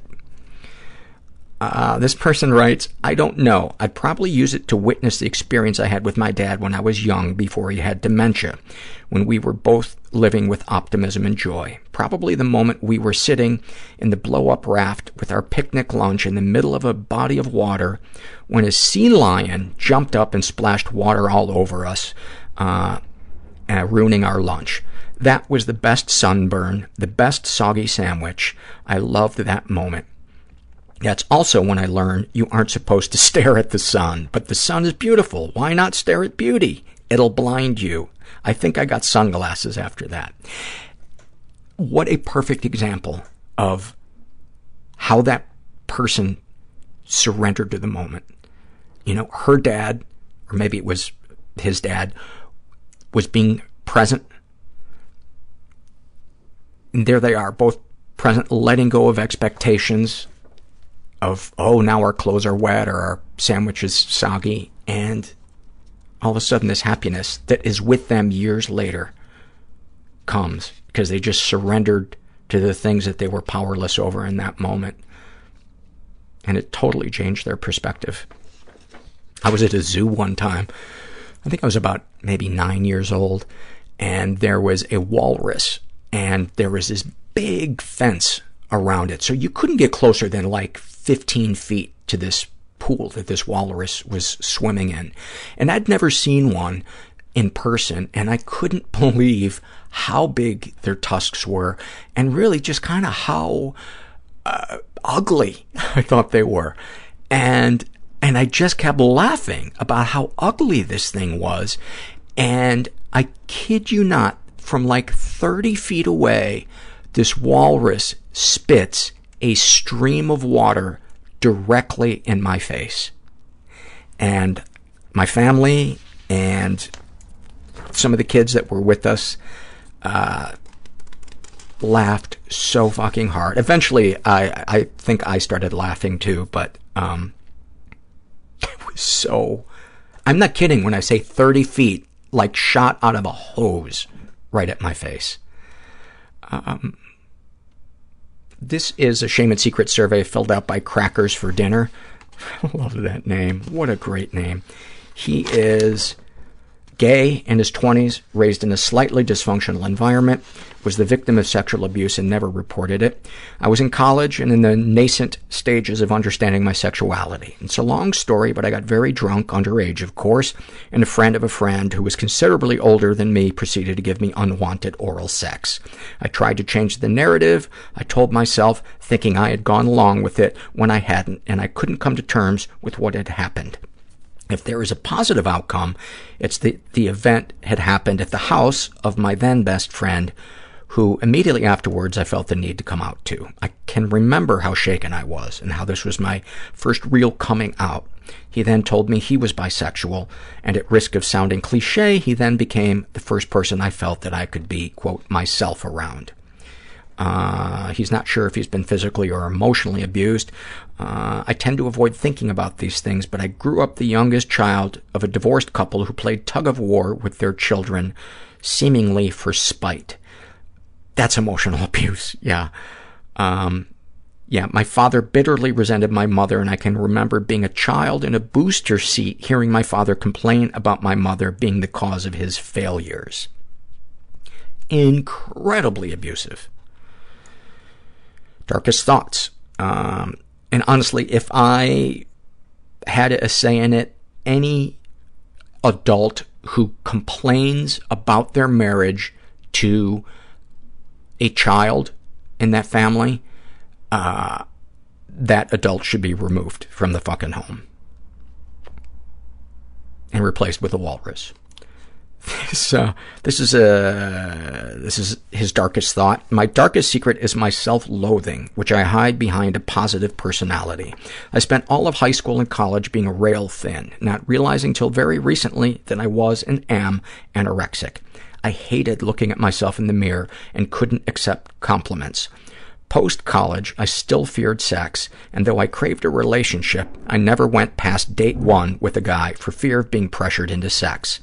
Once I realized I was the victim of a sexual assault in college and not to blame, I was able to place trust in other men. I met my partner a couple of years ago, and it was wonderful in the beginning. Sex was always for him. I gained little satisfaction from it, but enjoyed knowing what it meant to us as a couple. I was laid off from my dream job and had some other bad personal stuff happened in quick succession recently, and as I slid into depression, I also put on some weight. My partner and I had an interrupted sexual encounter recently. When I asked what was wrong, he rather sheepishly admitted that he no longer found me attractive. I was in such shock that I could only stare at the dark ceiling. We then didn't speak for a week. Automatically, I began to over-exercise and find myself unable to eat meals. I was able to catch myself and try to eat on schedule, but for the first time in years, I can't look into the mirror without feeling disdain for a person who has squandered all of his life's opportunities. I pretend everything is okay with my partner because I can't risk losing him. I appreciate his honesty in admitting that he finds me unattractive, and I know he feels terrible about the situation, but I can't see the sustainability of a relationship where one party is repulsed by the other, who in turn is repulsed by himself. You wrote, I can't risk losing him. I don't think it is ever possible to have a healthy relationship when that thought is in there. I, I just don't. I, I I don't, because you you are giving away your boundaries. You're you're giving away your needs, and there can't be true intimacy without boundaries and needs. And I think your partner was a fucking dick for saying that. I think that's something he should have kept to himself. And fuck him. And, uh,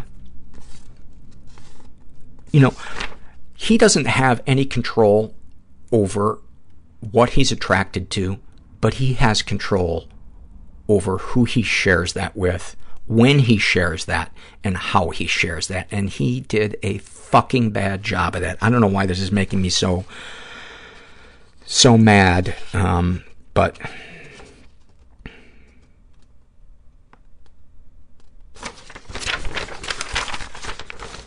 I'm sure it's tapping into something in my personal life. Um, darkest secrets. Uh, my diagnosis of bipolar one came at age nineteen after a severely manic episode in which I received oral sex from another college student through a hookup arranged on Craigslist. I convinced myself that the result of that hookup was that I had become a product to be bought, traded, or sold, and I couldn't look at my reflection in the mirror. I then convinced myself that I had H I V, and my mania filled my head with thoughts of having ruined my life and I would soon die. I started medication after several sleepless nights, but had occasional relapses during college. I was hesitant for some time, but lithium has been a game changer. Though I've had some depression on occasion, uh, the brutality of the disorder has been severely restricted. I have been more or less healthy for a while and have no S T Is whatsoever, and despite having a minimal sex life, get tested twice a year. I have told the story of this sexual encounter to a handful of mental health professionals, and not even my partner knows I'm bipolar. I just don't know how to tell him. That is a huge red flag, that you don't feel safe enough. Imagine saying, I don't feel like I can tell my partner that I have a broken leg. Imagine, why should your bipolar disorder be any different?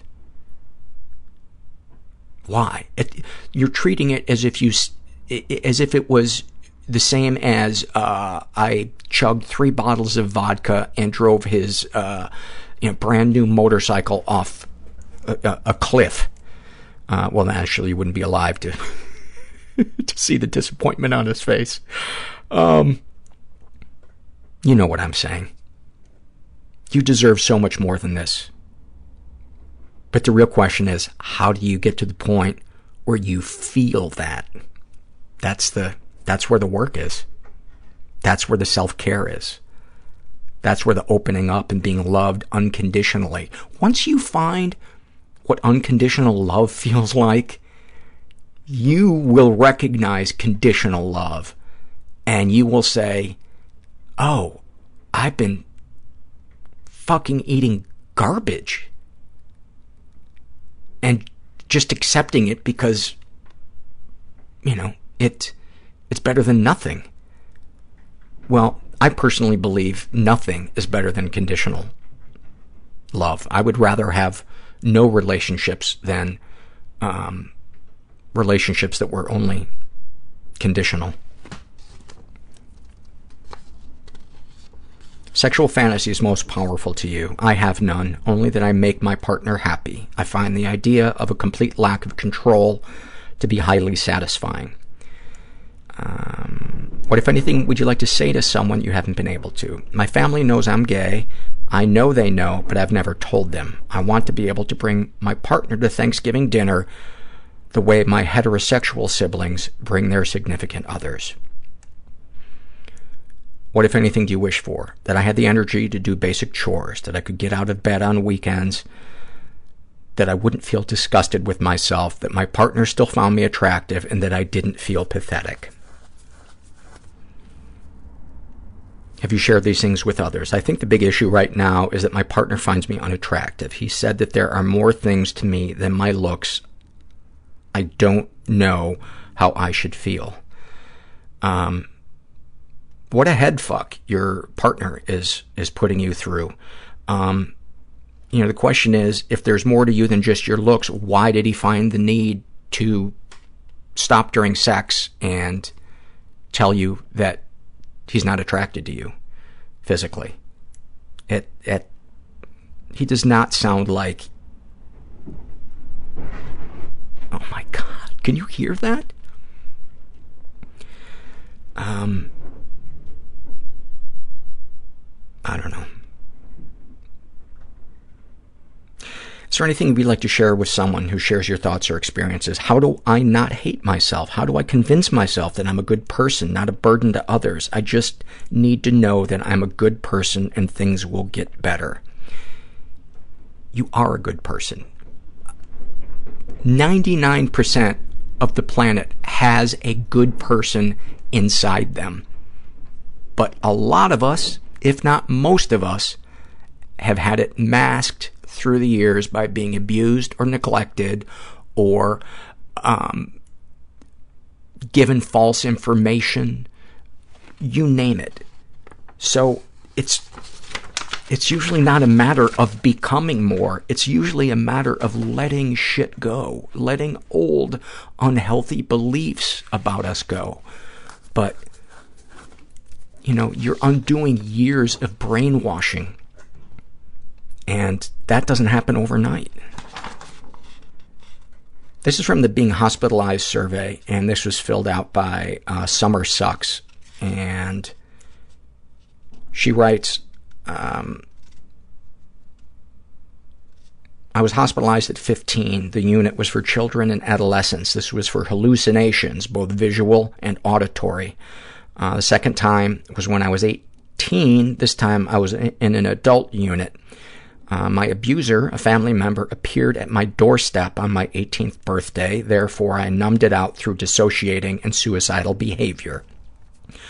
Uh, describe your experience. Being a patient was helpful at eighteen, but I know I need to go back. However, in the U K, uh, uh, and being unable to afford private care, I cannot just go back into a secure unit without showing that I'm suicidal. I don't want to be alive, but I'm terrified of dying.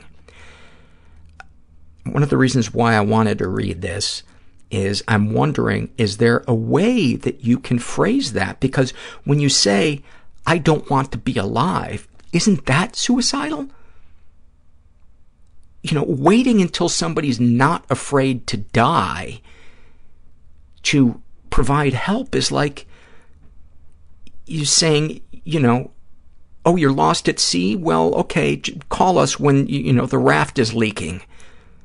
Why? Why would you wait until then? So I don't know if it's a matter of um, if it would help if you could find a way to express it, but maybe contact some mental health professionals um, in in England, um you know, maybe on a message board or something, and, and and find out exactly. Maybe you could even call the place itself and say, what are some f- f- sentences that you would need to hear a person say for them to be admitted? And then wait more than five minutes and call back in a slightly different voice, or maybe not. Maybe they just need that. Um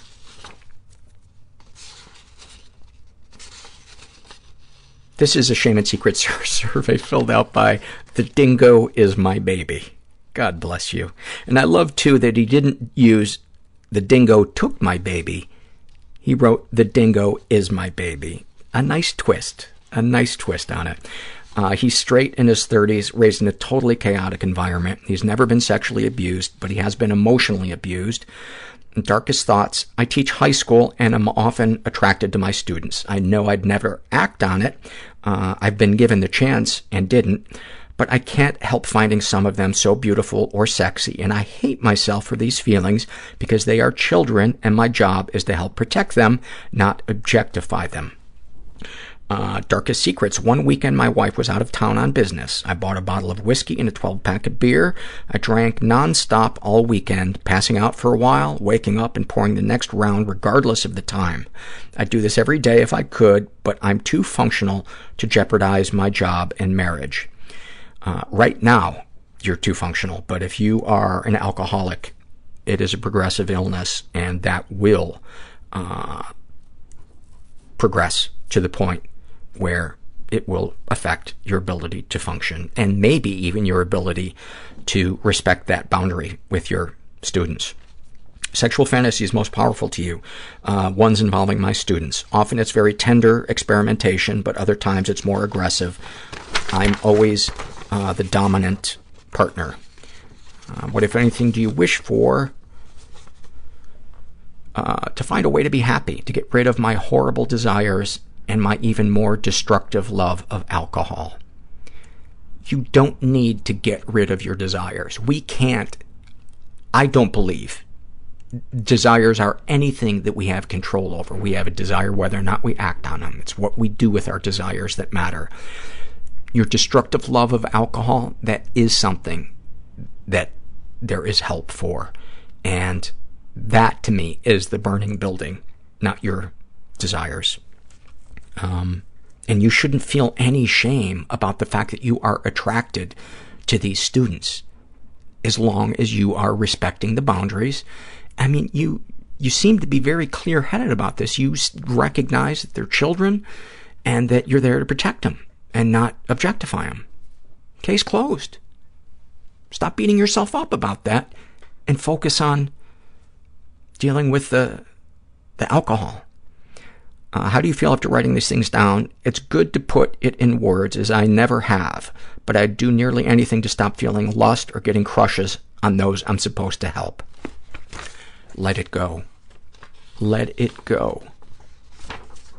The lifetimes people have wasted hating themselves for what turns them on. It's about the actions, not the feelings.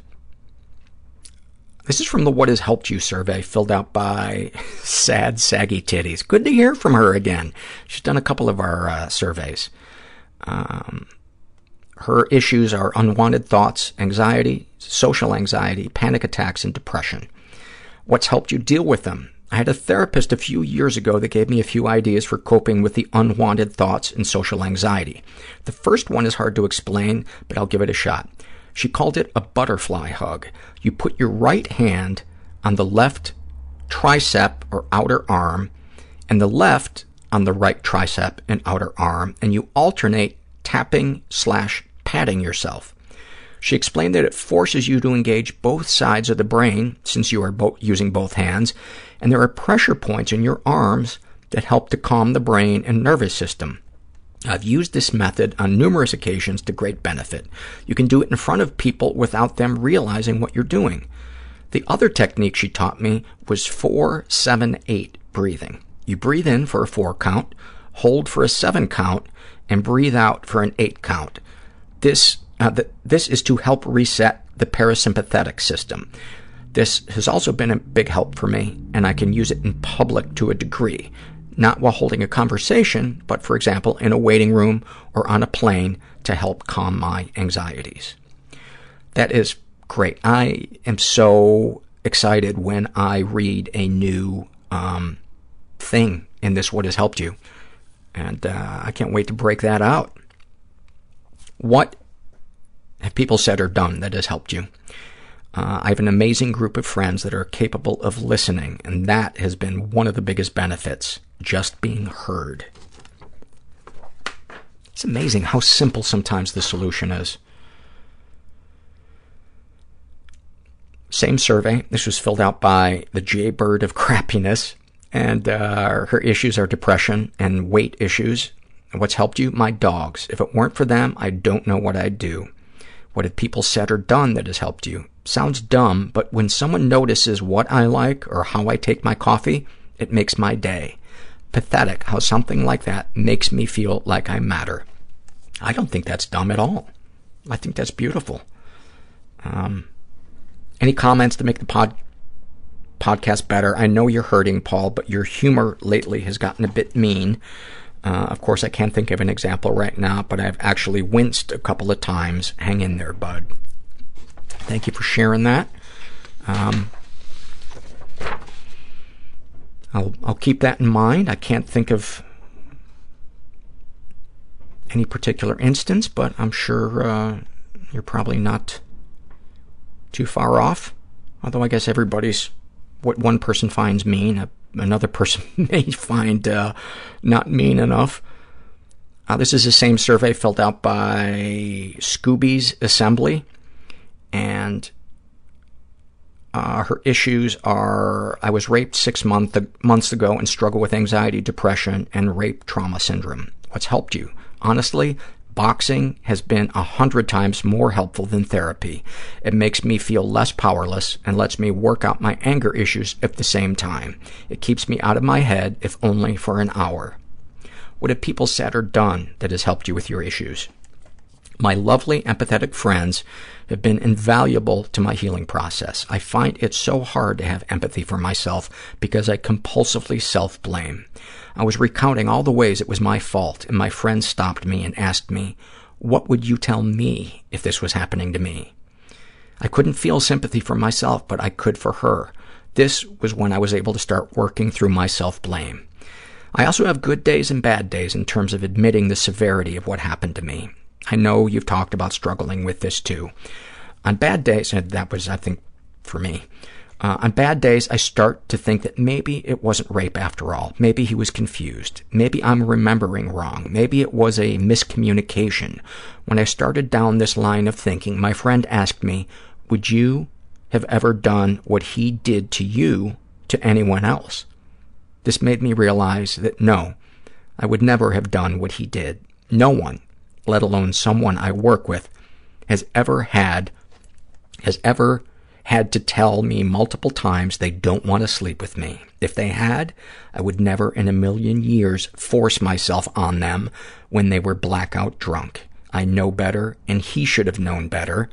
I hyperfixate on what I did wrong, and my amazing supportive friend has helped me understand that I wasn't raped because of anything that I did. That is so uh, perfectly articulated. Um, that, that is, that's so, uh, like that I'm having trouble articulating how wonderfully articulated something was. Um, thank you for that. Uh, the same survey filled out by a guy who calls himself Rockin' the Quad Cities. Uh, and he writes, uh, his issues are codependency, love addiction, workaholism, anxiety, and O C D. Oh, he got the five-pack. He went with the five-pack. You can save money. A lot of times if you're just going to uh, get codependency and love addiction, um, it's a little more expensive. But if you get the five-pack with... Uh, workaholism, anxiety, and O C D thrown in, you you can save a couple of bucks. What has helped you deal with them? Hot yoga. The sweat purges my bad feelings, but also allows me to sit with them. The mirror confronts me with myself and teaches me not to run away from emotions, but let them pass like weather patterns. What have people said or done that has helped you? I once told my therapist about my stress, and he asked, "How are you at loving it?" That question changed my life. It's true, man. So much of it is just about letting go and accepting what is. We've been so brainwashed to think that that is weakness. It's not. Not when it's something that we don't have complete control over. Um, I love this name. Uh, this is a shame and secret survey filled out by a woman who calls herself, yes, nine one one, I can't stop listening to sad show tunes. that might be top ten pseudonyms ever. She's bisexual, in her twenties, raised in a slightly dysfunctional environment, uh, was the victim of sexual abuse and never reported it. When I was about five or six, my brother molested me. But for twenty years after that, I was under the impression that my brother's friend was my abuser and not him. Last year, my brother confessed that he had planted the idea in my head that it was his friend and not him. Since he has confessed, our relationship has gotten even better, as we were best friends before. It was difficult to deal with, and it still is, but it helps that he owns up to everything. The power, the power of apology is amazing, especially when the apology doesn't contain, doesn't contain the apologizer having a hidden motive of wanting to look good. When it's done purely from a, I have placed myself, imag- I've imagined myself in your shoes, tried to imagine how bad it must have been to experience what I did or said to you, and then expressing that to another person can be profoundly cathartic for your relationship. But at the very least, it is so fucking loud. It sounds like there's a giant with a fork just raking it against uh, the building. Thank you for sharing that. Um, she's been emotionally abused. I don't know if there are any specific scenarios that I can think of right now, but my dad has always been emotionally unavailable, narcissistic, and abusive. I'm conver- convinced that the term unconditional love was created because someone saw the fucked up conditional love that my dad was showing my brothers and I. He recently tried to sue my brother, yeah, his own son, uh, for leaving my father's business that he has worked at for years. Basically, my dad is a straight-up dick. Darkest thoughts? I don't think I have many deep, dark thoughts. Darkest secrets? I find it so easy to lie that it scares me. Years ago, when I was in high school, I convinced people that I had tried to kill myself to the point that I believed it myself. This week, I told my professor, with ease, that the reason I had missed so much class was because my three-year-old brother had been diagnosed with multiple sclerosis. I even started crying.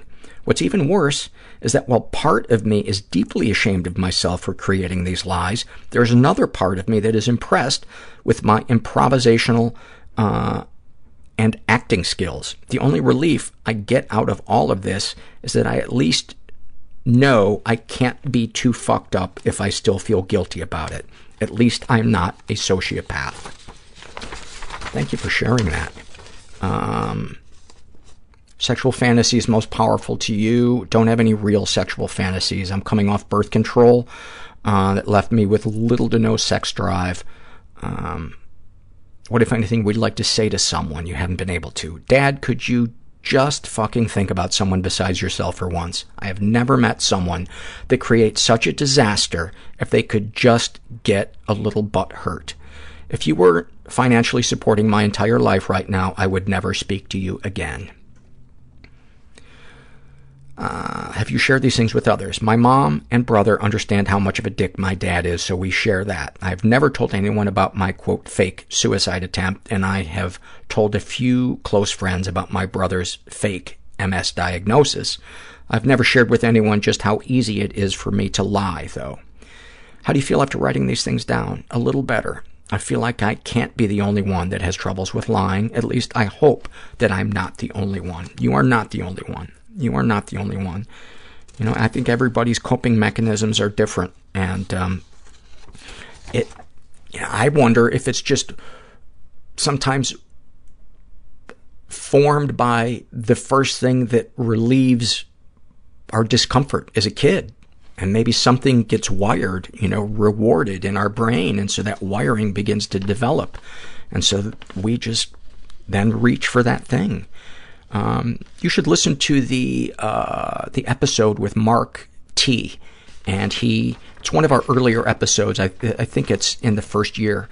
Um, and he talks uh, about lying and confronting um, his lying and, and how it was starting to unravel his, his life, especially his friendships with others. Mm. This is from the What Has Helped You survey filled out by a um, person who calls themselves Tiny Dot Big Universe. They're gender fluid, and their issues are generalized anxiety, social anxiety, chronic depression, and complex P T S D. What has helped them? Positive nihilism. Is it nihilism or nihilism? The thought that life is absurd, devoid of any greater meaning, meaning, and I don't exist for a purpose or on purpose. This really calms and grounds me because it makes me think that perhaps just to exist is enough, and I'm not failing to become some sort of person I, quote, should be. My mortality comforts me because I know that even if things get really rough and I fuck it all up, there will be a final release, and I won't know pain or struggle anymore, and nothing will matter.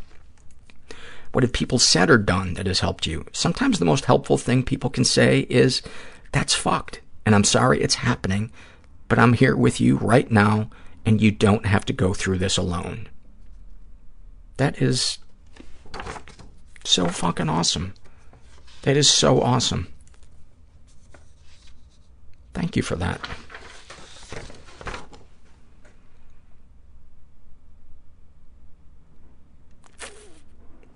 And then finally, this is a happy moment filled out by a woman who calls herself My What a Beautiful Fucking Day. And she writes, uh, I hope this isn't too long-winded, Paul, but bear with me. I've been almost eight months at my new job, and it's taken me about that long to become comfortable in this new situation. I've gone from a horse and farming lifestyle to working in a factory surrounded by metal, robots, and intimidating control panels. Having social anxiety compounded my discomfort as I'm in a team of about twelve people, mostly guys, with whom I converse daily. As I learned the job, my self-esteem grew, and I am now on friendly terms with all of them. We banter, joke, casually flirt, and have even had deep and meaningful conversations. I've never felt so accepted and part of something in my life. The casual flirtations even make me feel beautiful after being single for so many years. I truly believe that people are pleased to see me every day. There's a guy I like who works in another department who expressed a strong interest in me not too long ago, but he's been somewhat cryptic and flippant with his intentions. It brought me down a notch, and I've asked a few of the guys for advice from a guy's point of view, and they've all been very uh, empathetic. Uh, yeah, empathetic. One guy I've been conversing with on this subject uh, the most said to me, I'll tell you one thing, if he hurts you, I'll kill him. I don't think I've ever had anyone say something so beautiful to me. I've gone from feeling so lonely and isolated for much of my life to being liked, respected, and even protected by my peers. My friends have always been there for me too and would kindly kick some ass if need be, but this is different. The realization hit me today, and I was actually moved to tears, laughing and crying at the same time, like a lunatic, at the joy that has finally come into my life. It doesn't matter what happens now. I am loved, always will be, and I'm definitely not alone.